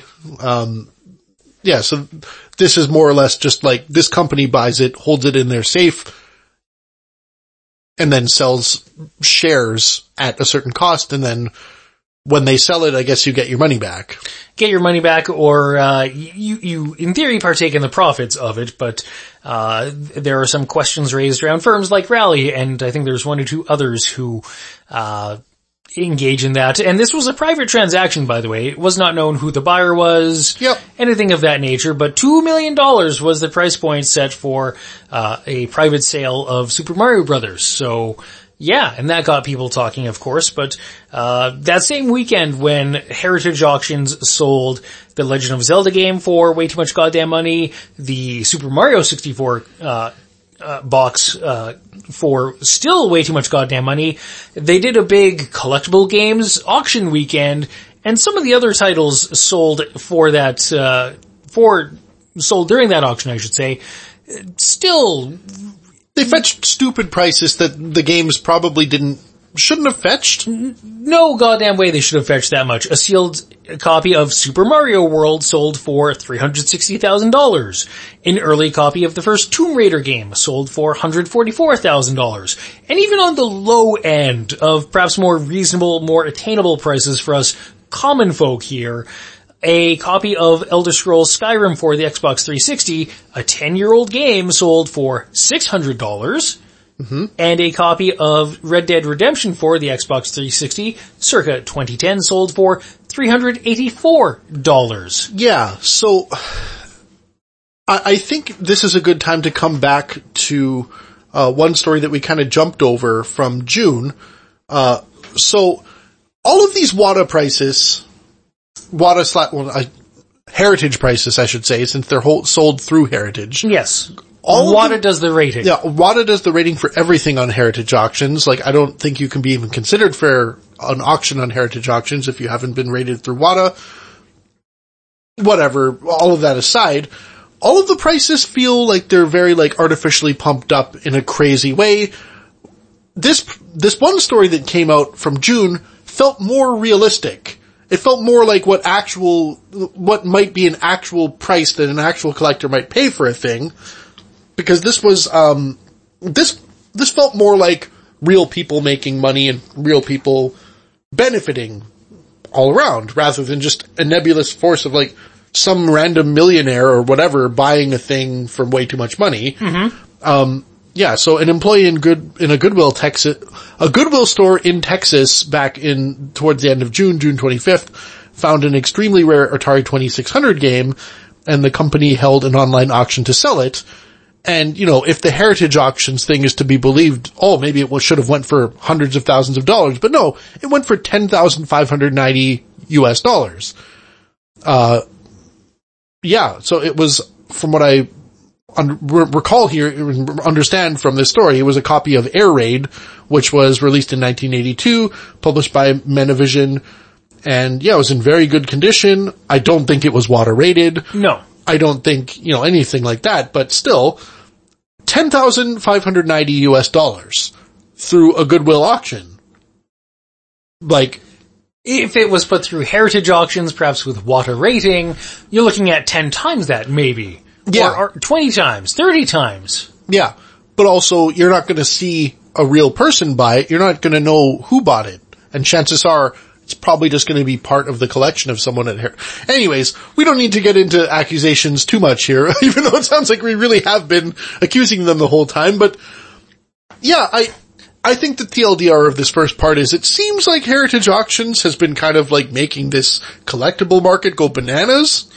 Uh, certainly doing their best to make it go bananas to then pump up the auctions they have and uh, make those go for even more astronomical figures. At least with the Goodwill auction one here with the rare Atari game, that's money that goes back to the Goodwill organization. which is, you know, doing a lot more good than WATA or Heritage. They are. They they use that money to employ people in local areas where they have their stores who uh, have some maybe perhaps some challenges, perhaps from underrepresented uh, communities, uh, have something that may not make them. You know, able to be employed in perhaps in other select, uh, you know, sectors or whatnot. So, so they're doing good to give back to the community with those dollars as opposed to, you know, some, some executives or someone getting rich off the heritage auctions, auctions, which Yeah. strikes, makes me feel more like they're like the hedge fund people.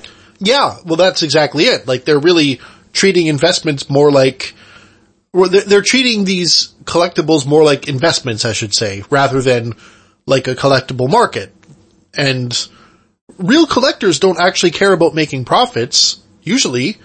Like the real collectors care about just bolstering a collection. And having. and having things and like having a nice like this is my collection of this and oh this is the the crowning jewel of my collection like their aim isn't going to be to sell it all off for a huge profit it's to have an impressive looking array of stuff. Yeah, to talk about it, to complete a collection, maybe there's just like one or two pieces they need left and then they can finish this run of, you know, games for the, the Famicom, Super Nintendo, NES, whatever the case might be, and, uh, they're not interested in just buying, holding for six months, a year turnaround and get 100% profit or 100% return on your profit or Yeah. 100% return on your investment, excuse me. So, but those people who are the honest to God true collectors who want to have in their collection to, you know, put with the other stuff on their shelves, basement, whatever else, they're being forced out and drowned out of the market Yeah, exactly. by basically the, the tech bros, investor bros who see the video games, uh, and the collectible video games market as just another avenue for them to make, uh, mad stacks of cash. Yeah. But it wasn't just video games. No, I mean, there's also like, traditionally before video games, um, some of the other things, one of the other main things that people would have turned to in terms of collectibles and making a lot of money was collectible cards. And like, well, traditionally baseball cards and sports cards, hockey cards, whatever else would have been things before, but, you know, in the more recent times, like in the last 20 or so years, we would have seen Magic and Pokemon cards also start picking up, and I guess Yu-Gi-Oh cards and whatever other collectible card games exist out there, um, that now have like inbuilt fan bases of the last 10, 20 years.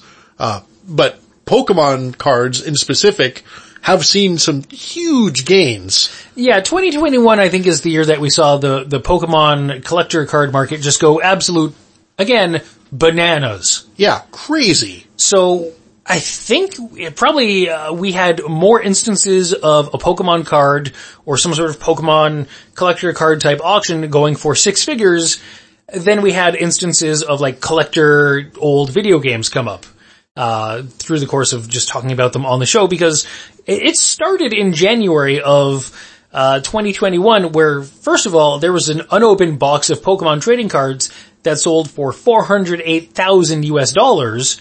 Again, the shrink wrap box, uh, which was a first edition base set from the original 1999 launch, sold at an auction put on by Heritage Auctions in Dallas. Yeah. So- Again, see that name pop up again. It does.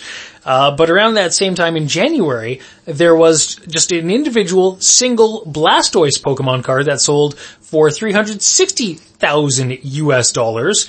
Uh, this one, apparently it wasn't your run-of-the-mill Blastoise card, it was a particular card that was part of a test run made by Wizards of the Coast back in 1998 prior to the official launch of the Pokemon trading card game in North America in 1999. So just on the one side is the character art and all that good stuff, and on the other side, it's white.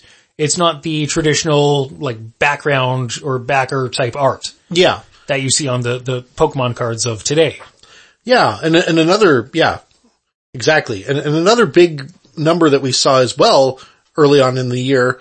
Again, we mentioned Pokemon and Magic the Gathering uh, because they're both together. I mean, Magic a little bit more so, but both together, those two card games are the OG collectible card games that everyone now has 20 plus years of history with.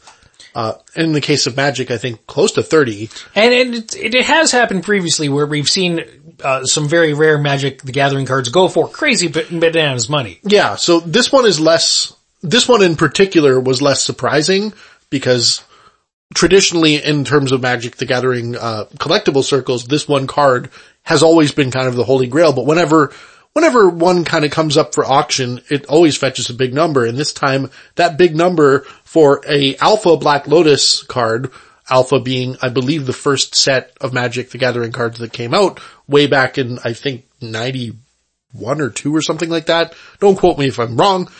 I could be wrong, but it was, it was earlier 90s. Yeah, going off the top of your head. Yeah, so like the, the Alpha Black Lotus, Black Lotus be, it's not a legal card anymore, but it was like, for the longest time, super high on the rarity list. Now it went for just shot, or just over 500,000 US dollars, so 511,100 US dollars. Uh, yeah, that was back in the end of January. Uh, and yeah, that's, uh, That's quite a lot and impressive considering that uh, I think just the year prior, probably something we talked about in 2020 when it came up, but uh, there was another Alpha Black Lotus card that sold at auction for $250,000. Yeah, so it's, is it doubling every time it sells? Cause like I also remember way back, you know, when I was a kid first getting into magic cards, like looking at, you know, rarity and price lists for Magic cards, the Black Lotus way back, if this would have been probably, you know, when, you know, not too long after Alpha was first released, Black Lotuses were like 600 bucks each, which was again way more expensive than most other cards, which were mm-hmm. like at most a couple bucks each, but Black Lotuses were like four, six hundred dollars in that range. Like, so for now, for it to be five hundred thousand dollars, I kind of wish I had that kind of money when I was a little kid just to buy one. You know, like, anyways, Th- that's a retirement ticket right there. yeah, exactly. Or at least, uh, you know, a lo- a good chunk of change to set aside for a, a good, uh, retirement nest egg. Uh, apparently the fact that it was an Alpha Black Lotus helped, but its condition, it was rated Yeah. as, I think like a 9.8. Yeah. Not by WATA, but by another more official card rating agency, uh, an outfit calling itself PWCC, which is, uh, the, an online collector card selling outlet. They called the, uh, card Gem Mint, graded it at a perfect 10 and said it's the single finest Alpha Black Lotus they had ever brokered a sale for. Yeah, and I guess according to Hipsters of the Coast, which is a Magic the Gathering fan blog, uh, it's one of only seven known mint PSA 10 Alpha Black Lotus uh, cards to exist. So it's in very elite company. So, and these are quotes and facts that would pump up and generate even more interest and raise the value of this card, not being done and put out by the auction house. Yeah, exactly. And also, if you think about it in, terms of like the Black Lotus's pedigree, again, it's got 20 plus, I want to say even 25, maybe 30 years worth of like history behind it. Like some of, like as opposed to some of these video games, which are like 10 years old, 20 years old, maybe like, I don't know. And also you never really would have considered, like just to kind of like jump back for one second, you never really would have considered Mario 64 as being a super collectible game. No. It was almost the pack-in game for the N64. It was ubiquitous. Almost everyone who had it who had an N64. Yeah. So that, that's crazy. Like, whereas a Black Lotus, almost no one had it. I, I don't know a single person that had a Black Lotus card growing up or now even. Like, Apparently there was only 1100 copies of the Black Lotus card printed in the alpha set. Uh, so there you go. There's your scarcity of the alpha Black Lotus there. But that combined with the, uh, condition of the card, it being rated at, uh, basically a m- perfect mint 10 out of 10 certainly is going to help drive up the value to 500, uh, over $510,000, which is certainly nothing to sneeze at. But with the popularity of collector cards, and- oh, sorry. And also, Sorry? I, I had to look it up. Alpha was released in 1993. So it's almost 30 years old. yes, tw- 28 years old. 29. 29, well, currently No, 29. yes. At the time of sale, 28. Yes. So, even so, seven in that time are still considered like perfect mint 10 out of 10. Yeah, which is, which in and of itself is impressive. Yes. So you can For a understand a, $500,000 valuation. Yeah. That, that card is $500,000 sold at auction for 510,000. Mario 64, 1.5 million. Yeah. That doesn't make sense to me. Anyways, like, yeah, that, that's, that's really like the whole crux of a lot of this. Like,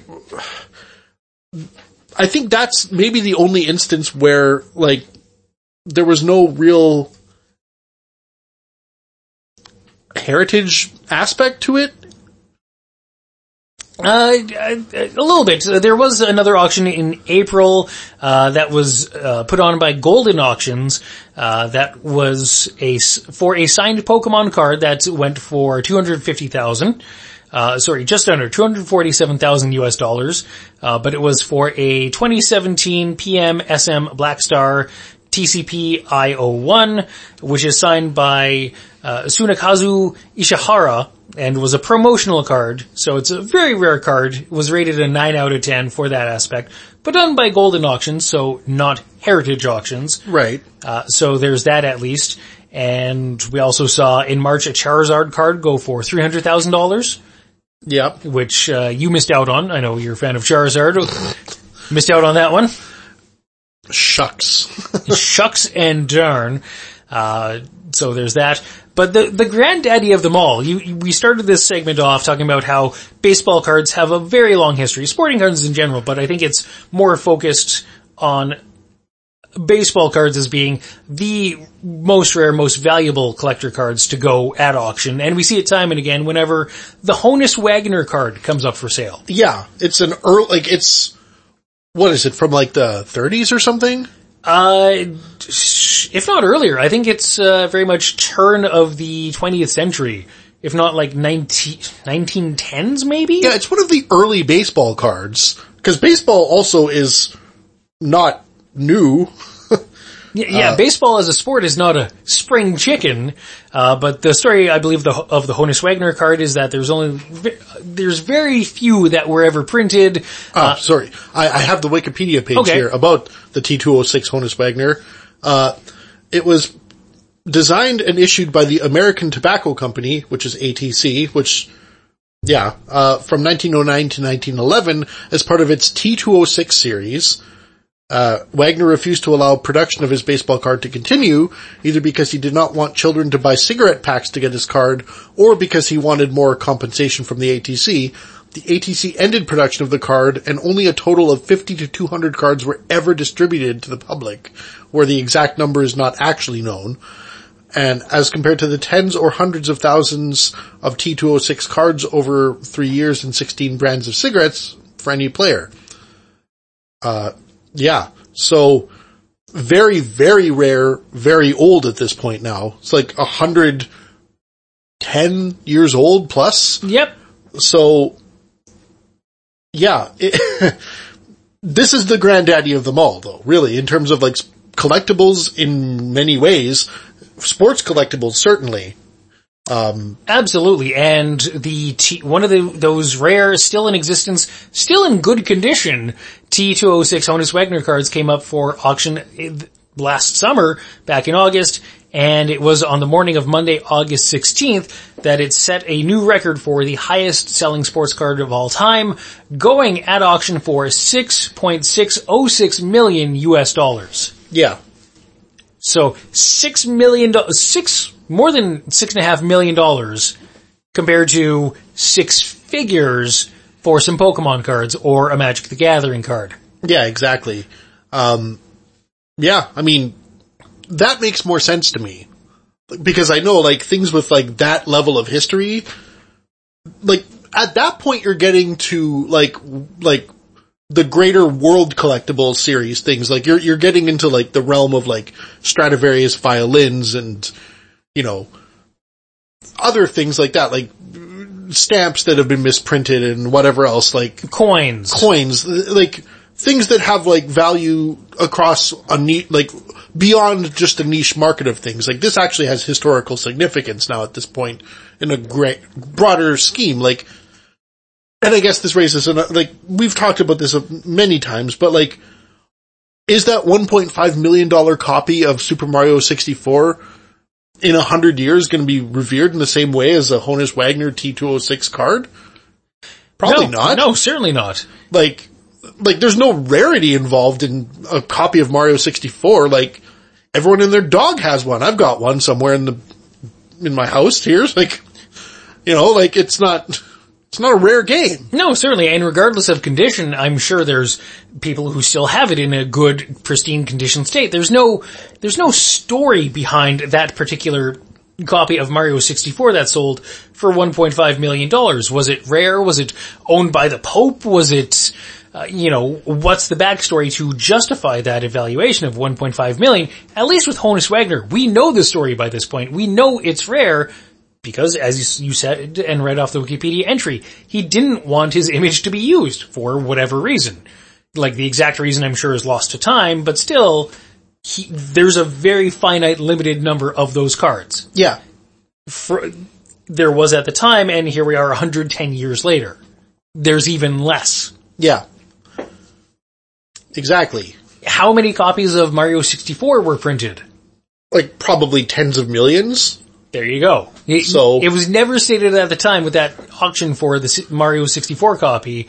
Was it a misprint? Was it a typo? Was it a rare signed copy? Was it a test run? But even still, I mean, all of those things, again, they're niche. Oh, they are niche. They're very niche. Like there's not, they're not like historically, like a baseball card, yes, baseball still is niche, but when it gets to a certain age, then it crosses over into like, oh, this is like actually like, maybe at some point that card should maybe end up even in a museum, right? Like, Certainly.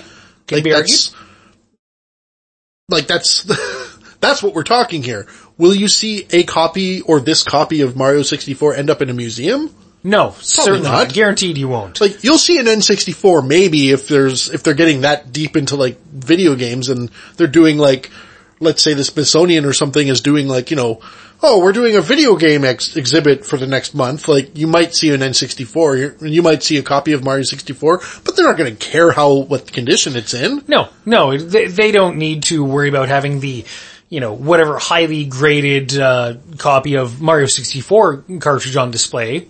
You know, Yeah. that's not going to matter whatsoever. So, uh, thing, I, I, a thought that occurred to me too as you were talking there about the differences between the Honus Wagner card, its historical value, and the copy of Mario 64 that sold for 1.5 million. I- I think one of the differences too is you can look at and understand what the Honus Wagner card is without anything else because there's nothing else to it. It's a very small piece of paper Yeah. that is well sealed, well kept at this point. To the the Mario 64, it's a box that holds a cartridge. And again, yeah, anyways, there, there's, there's lots to it too. Does it actually hold the cartridge? Maybe Nintendo screwed up. Maybe Nintendo put the wrong cartridge in it. We'll never know. It's an unopened box of a thing. Like baseball cards, at least what you see is what you get. Like, Yes, there's no yeah. mystery. Like, and like that's the tricky thing with some of these collectibles that are unopened boxes. Like you don't actually know. It's almost like it's almost like Schrodinger's cat, right, or something like that, where it's like, yeah, it contains the game, but it also might not contain the game. Who knows what's actually inside the box? It's not been opened. Pay me six figures. Yeah, exactly. And So, if you open it, then the value just goes right down. yeah, But that's enough dwelling on the, uh, the, the, I guess slightly more uh, seedy side of, uh, uh, of the collector's market. There were some lighthearted stories to come out of the, the collector's market, collectibles market in the year of 2021. We just want to touch on there, bring some levity to things. Yeah, br- bring it back up just so we're not just like, you know, showing disdain for like, just two or three basically main threads that were really poking in and like being really uncomfortable for the whole year of like, you know, NFTs, heritage auctions, WATA, whatever, like just angrying up the blood. so there were other things that, you know, like you said, were more fun and more on the ridiculous side of things, which, you know, we look at and go, ah, it's not really for us, but it's still fun to look at that something this ridiculous made money. Like, going right, right back to March, kind of starting off, I don't want, well, saying starting off this whole, now, The, the, this set of notes, th- this branch of items that we're going to talk about now, which is like hopefully less crazy and less, well, crazy in an angering way and not crazy in a fun way, because this is, this was also kind of crazy.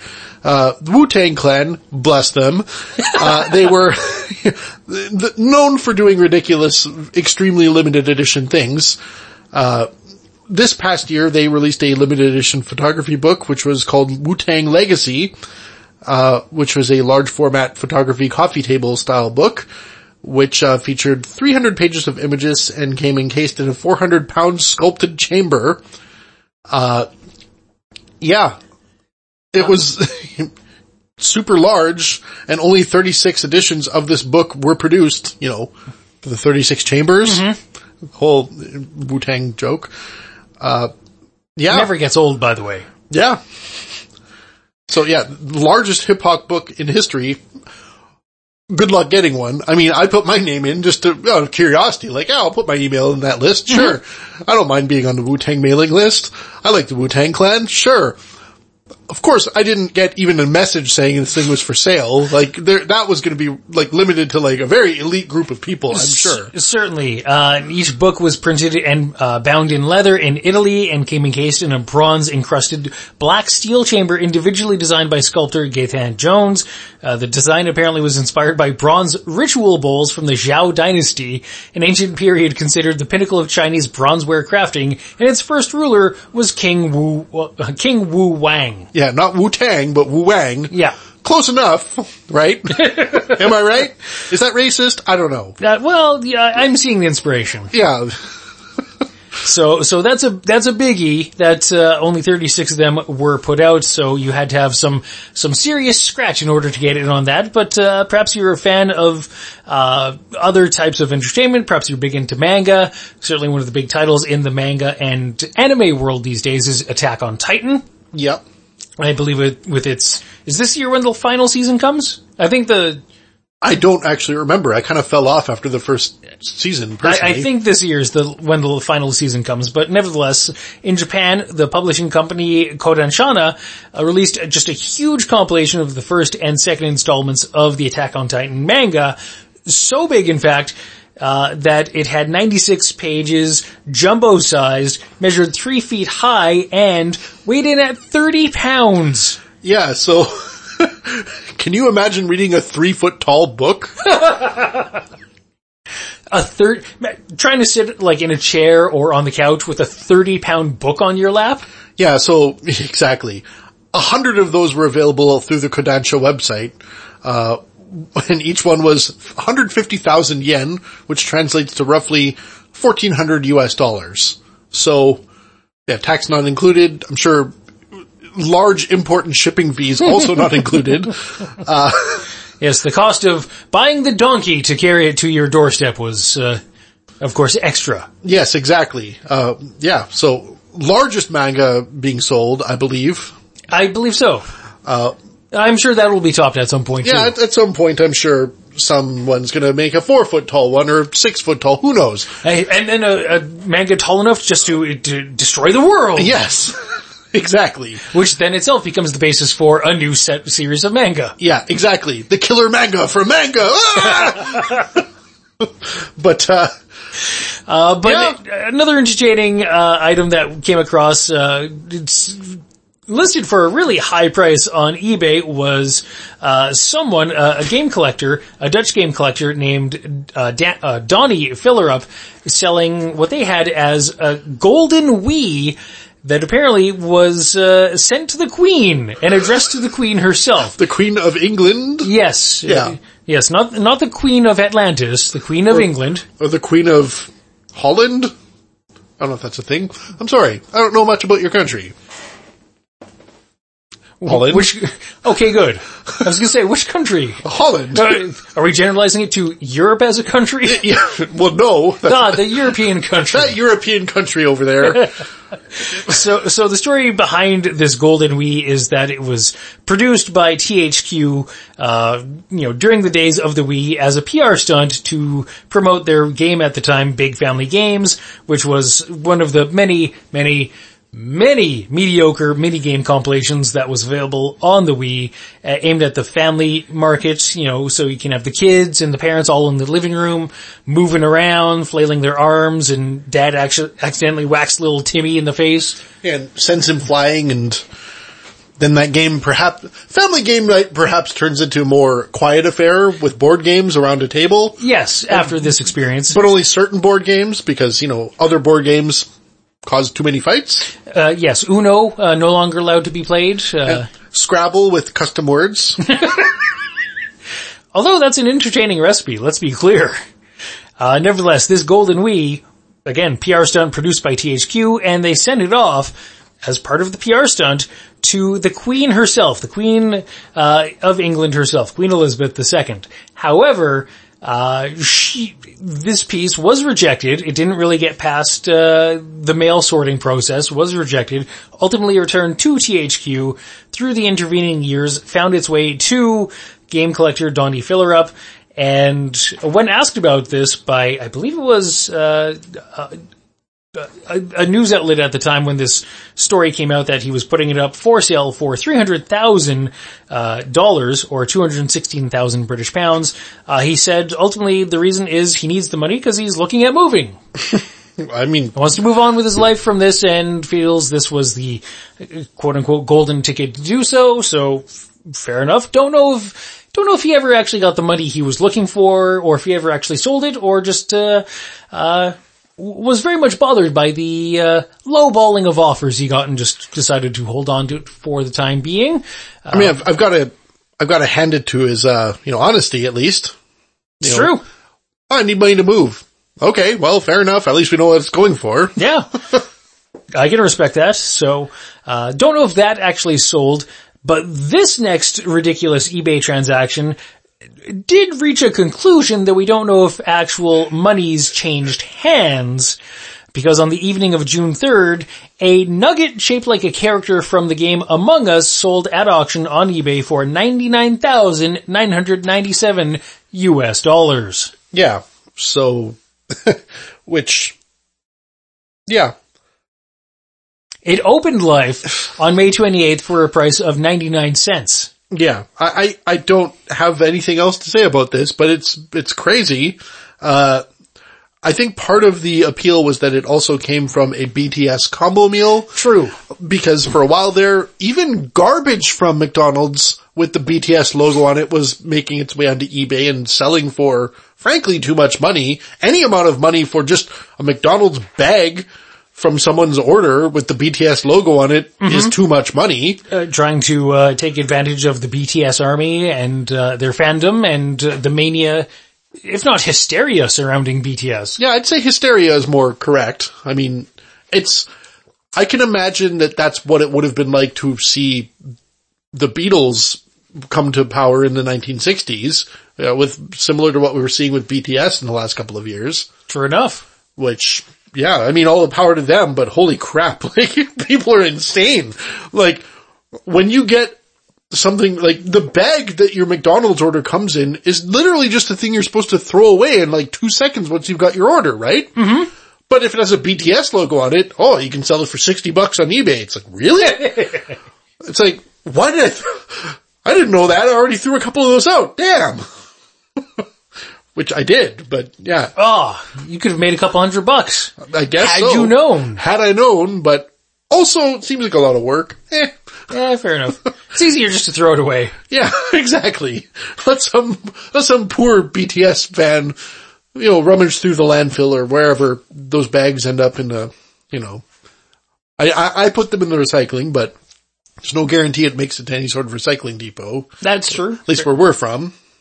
Anyways, um, all that aside, So, so yeah, so that was kind of the lighter side of the, the collectibles market in 2021. Uh, a lot of question marks, a lot of, huh? A lot of what? A lot of, really? Really? So I anticipate, you know, if we're making like quick snap, uh, calls of what, you know, predictions of what we're going to see, I don't see NFTs going away. If anything, I see it becoming an even more pervasive thing. It might even come to a head this upcoming year of like, what is the end goal of all this bananas nonsense? Especially given the environmental impact of NFTs And blockchain? and blockchain in general. So we, we're not going to hear the end of it. What are the meme stocks going to be in 2022? Good question. Like that Wall Street bets targets? Are we going to continue to see crazy meteoric rise of Tesla? You'd think there's only so high it can get, but when it's propelled just by, again, the, the almost brute forcing of will by members of the Wall Street Bets community, uh, along with, I guess, uh, the the other entrenched uh, investment class of Wall Street day traders and whatnot, that it's, at this point, the, the cash cow. It's the gift that keeps on giving because it's only known one direction. Up! Yeah. Straight up. So that remains to be seen. And then, yeah, are we going to see the collectibles thing come to a head as well? I don't know. in theory, there's got to be just a, a maximum satur- saturation point, if not a maximum amount that is reached before these sorts of markets start to collapse under their own weight. Yeah, you- you'd think so, right? Will we see something happen? Will, will Heritage and or WATA be exposed for being sort of like a Questionable, out- questionable outfit? good question. Hopefully more investigation happens and, uh, more, more transparency. Uh, takes place around the collectibles market. We'll see. We'll see how all that unfolds through the course of 2022. But another story that's going to continue unfolding uh, in 2022 is the ongoing legal disputes between Epic Games and Apple. You would think that was all resolved in 2021. You may have heard that uh, there was a, a judge's uh, decision rendered in the fall, I think September, and yeah, I thought that was all settled, but no. Perhaps you've noticed you're still paying for transactions in apps on your iOS devices through the Apple payment system. Yeah. I mean, you as consumers, it doesn't really matter much to, but you've probably only noticed if you're playing games and whatever else, and if you're making in-app purchases, the actual Apple App Store thing will come up where, you know, it'll ask for your password for your App Store just to confirm your payment and stuff. Mm-hmm. It's not going to be some in-game thing where they're asking your credit card. So that still hasn't changed. And yeah, it, it, who knows how long that's going to take to change because Apple's dragging their feet now. Yes, they are. They are uh, engaging in uh, the appeals process. Uh, I mean, granted, that's afforded to them as uh, uh, the plaintiff in this uh, legal kerfuffle, but the initial rendering came down in in September after a few months, few weeks of trial that got underway in early May. Judge Yvonne Gonzalez Rogers rendered her ruling back on September 10th. The more it was a Friday morning, September 10th, and under the new order she issued at that time back in September, quote, Apple was permanently restrained and enjoined from prohibiting developers from including in their apps and their metadata buttons external links or other calls to action that direct consumers to purchasing mechanisms in addition to in-app purchasing and communicating with customers through points of contact obtained voluntarily from customers through account registration within the app. So the long and short of that is that Apple could no longer prohibit other means of payment uh, from taking place that were not the Apple Pay system itself. Yeah. And also allowed for consumers to communicate that directly to people who had downloaded their app uh, that they came into that person's information that was already volunteered. So uh, that uh, was set to basically all come into effect on December 9th. Uh, Apple initially uh, uh, set about to appeal. Uh, they appealed the judge's ruling back to the judge who rendered the ruling, Judge Yvonne Gonzalez Rogers. Uh, she denied that request in November. Imagine that. Uh, and at that point, things would still go ahead, but Apple then continued on in the appeals process, took it to a higher court, and the higher court issued a stay on those changes to the Apple App Store payment system, uh, basically the day before they were set to take hold. So by the skin of their teeth or whatnot. So it it doesn't necessarily reverse the ruling, uh, but it puts enforcement of that ruling on hold until the appeals court can hear the case in full a process that will take months. Uh, the ruling from the appeals court says, quote, Apple has demonstrated at minimum that its appeal raises serious questions on the merits of the district court's determination. Therefore, we grant Apple's motion to stay part of the ruling of the permanent injunction. Uh, the stay will remain in fact until the mandate issues in this appeal. So, yeah. So there will be an appeals process. That will happen at some point in 2022. That will take several months. And then that ruling will come out and pretty much one way or the other, it's going to be appealed. Yeah. Though, yeah. A, a little minor thing though is, I guess, also, we didn't get to talk about it because, you know, we were on Christmas break. Elsewhere in the world, questions are being raised as well. You know, like South Korea and India. Yeah, some big markets. Some pretty big markets are now saying, hey, this actually does smell kind of of like anti-competition. So like, Korea in particular is going to sign a law into place soon. It sounds where they're going to maybe force Apple to allow other, Apple and Google to allow other in-app payment options in the interest of fair com- com- competition. Mm-hmm. You know, and uh, South Korea, a pretty big market. Yeah. It's not like it's, uh, you know, a country with only 100,000 people or anything like that. No, no, it's, it's got millions and millions of people live there. Yes, and basically all of them connected with smart devices. Yes. And yeah, India is also investigating, again, like a billion people there, so. Yeah, a cool billion. Yeah. Very tech savvy country as well, despite yeah. what you might think. Mm-hmm. So, uh, yeah. And, the thing about those last two items about India and South Korea looking into and potentially enacting changes on the Apple App Store system is uh, their government initiated projects. Yeah. They're not lawsuits that are going to be tied up in a legal system through months and months and months, if not years, years, years. The government is taking it upon themselves to look into these issues. So yeah, Yeah. Fun times. And I guess, again, we will see throughout the entire year this continue to unfold because this is a big story and it's not over. It's not even close to over. It's not close to over, and once it is settled with Apple in regards to uh, how they are allowed and permitted to conduct their App Store payment systems uh, on the iOS uh, uh, ecosystem, that has ramifications for Google, and ultimately ramifications for the, the console players as well. And ramifications for anyone anytime they want to run any sort of marketplace that provides apps of any kind. Yes. Yep. And yeah, so it's, it's very far reaching. So it, it's, yeah, it's, it's not going to be going anywhere anytime soon, but it's also, yeah, it's, uh, it's going to have huge impact on the world in the next coming years, really. Yes, the the Apple case and whatever judge judgment ruling are ultimately rendered will be the precedent. Yeah. Uh, and that will be appealed, of course, but when that is all settled and all that dust is cleared, we're going to have a new era of how to deal with platforms and payment structures. Yeah. How are things going to be bought and sold on the internet, essentially, when they are digital goods? Yep. That's how it's gonna, like, that's the impact of this, which sounds far reaching, and it is.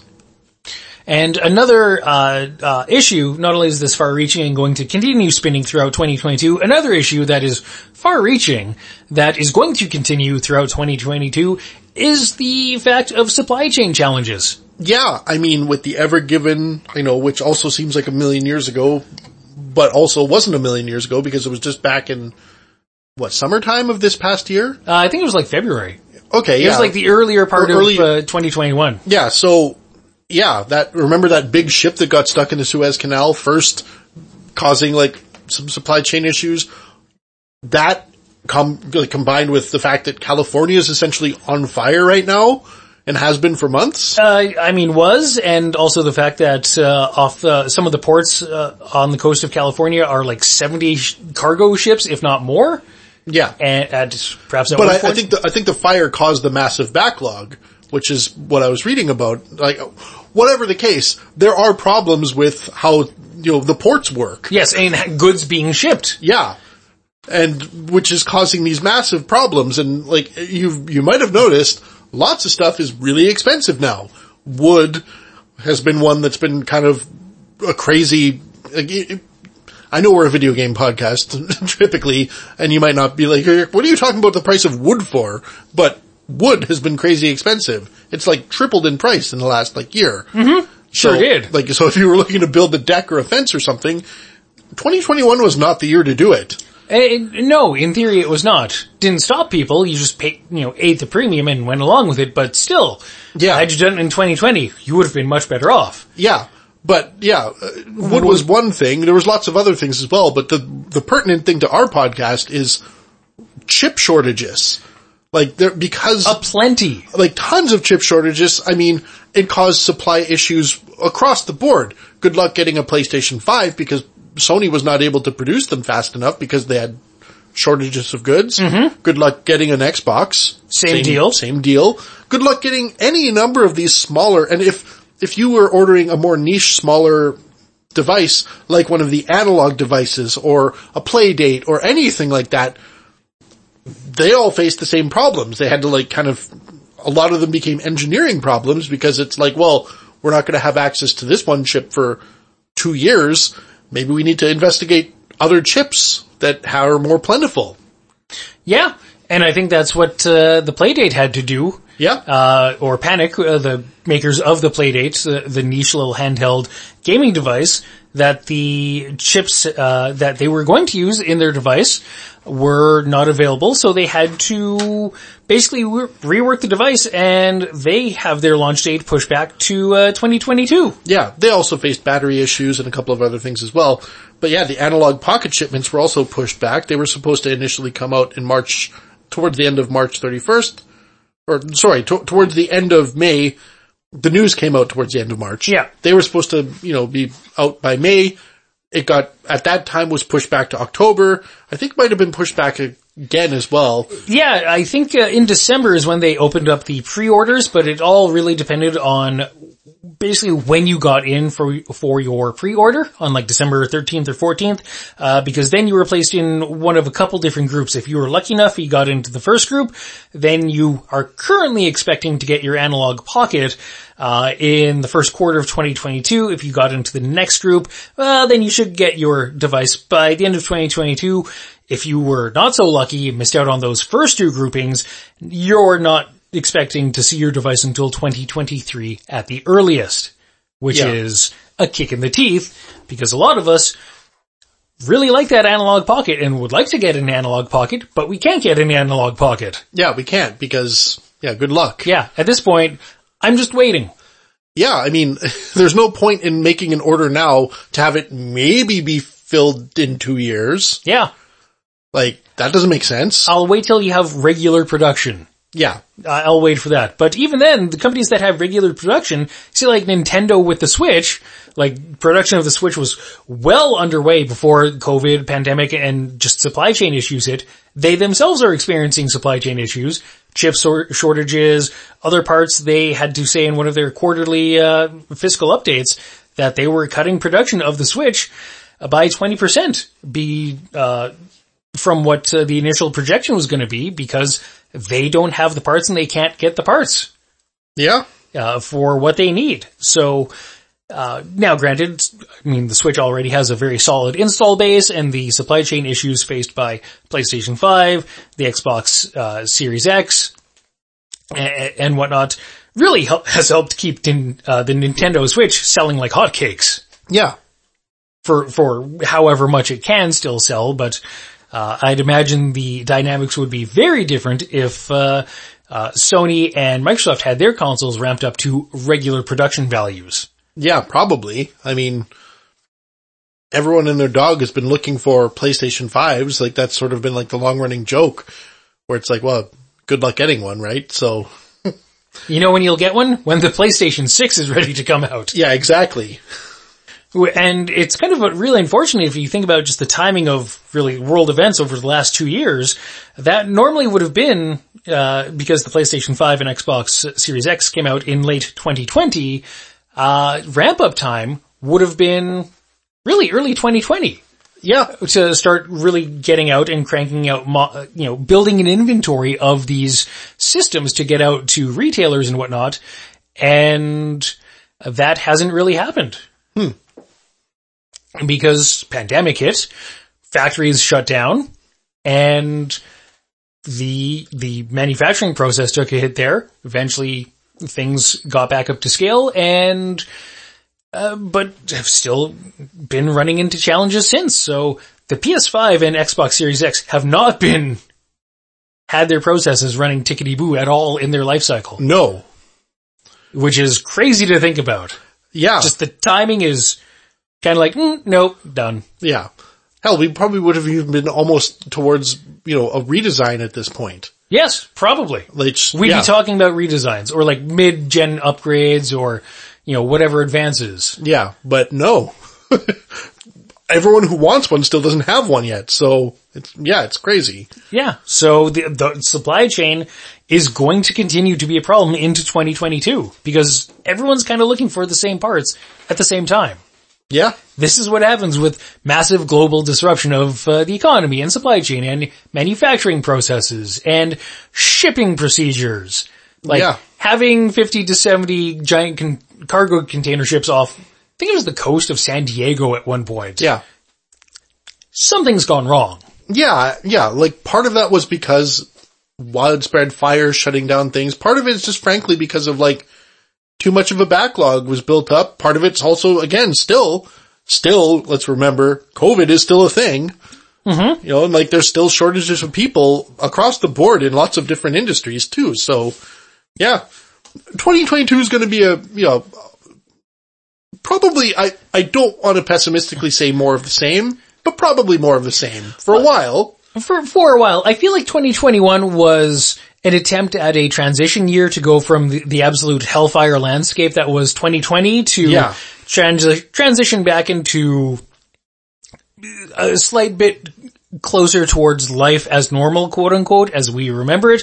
But it's, I think how it amounted was to, uh, similar to what happens when you drop a plate on the floor and you try to put it all back together. Yeah. You can get a lot of pieces all in the same place, but it doesn't quite all go back together the same way. Yeah, no, exactly. So that's, we'll see if 2022 is more of the mending process. Hope it is, but those were the, uh, the big stories we saw in the course of 2021. Let us know your thoughts. Did we miss any other big story that you thought we should have talked about over the past two hours? Uh, you can email us info at thearcadeshow.com or hit us up. We are still on social media. Like us, follow us, love us, uh, all those good things. Uh, we are on Twitter. We are on Facebook at The Arcade Show on both of those evil platforms. And if you haven't done so already, give yourself the gift that keeps on giving all through the course of the year with a subscription to the arcade. It's free. It's on iTunes. It's on Google Podcasts and direct links to our pages on both of those platforms can be found on our homepage of thearcadeshow.com. So until next time, good night everybody. Good night.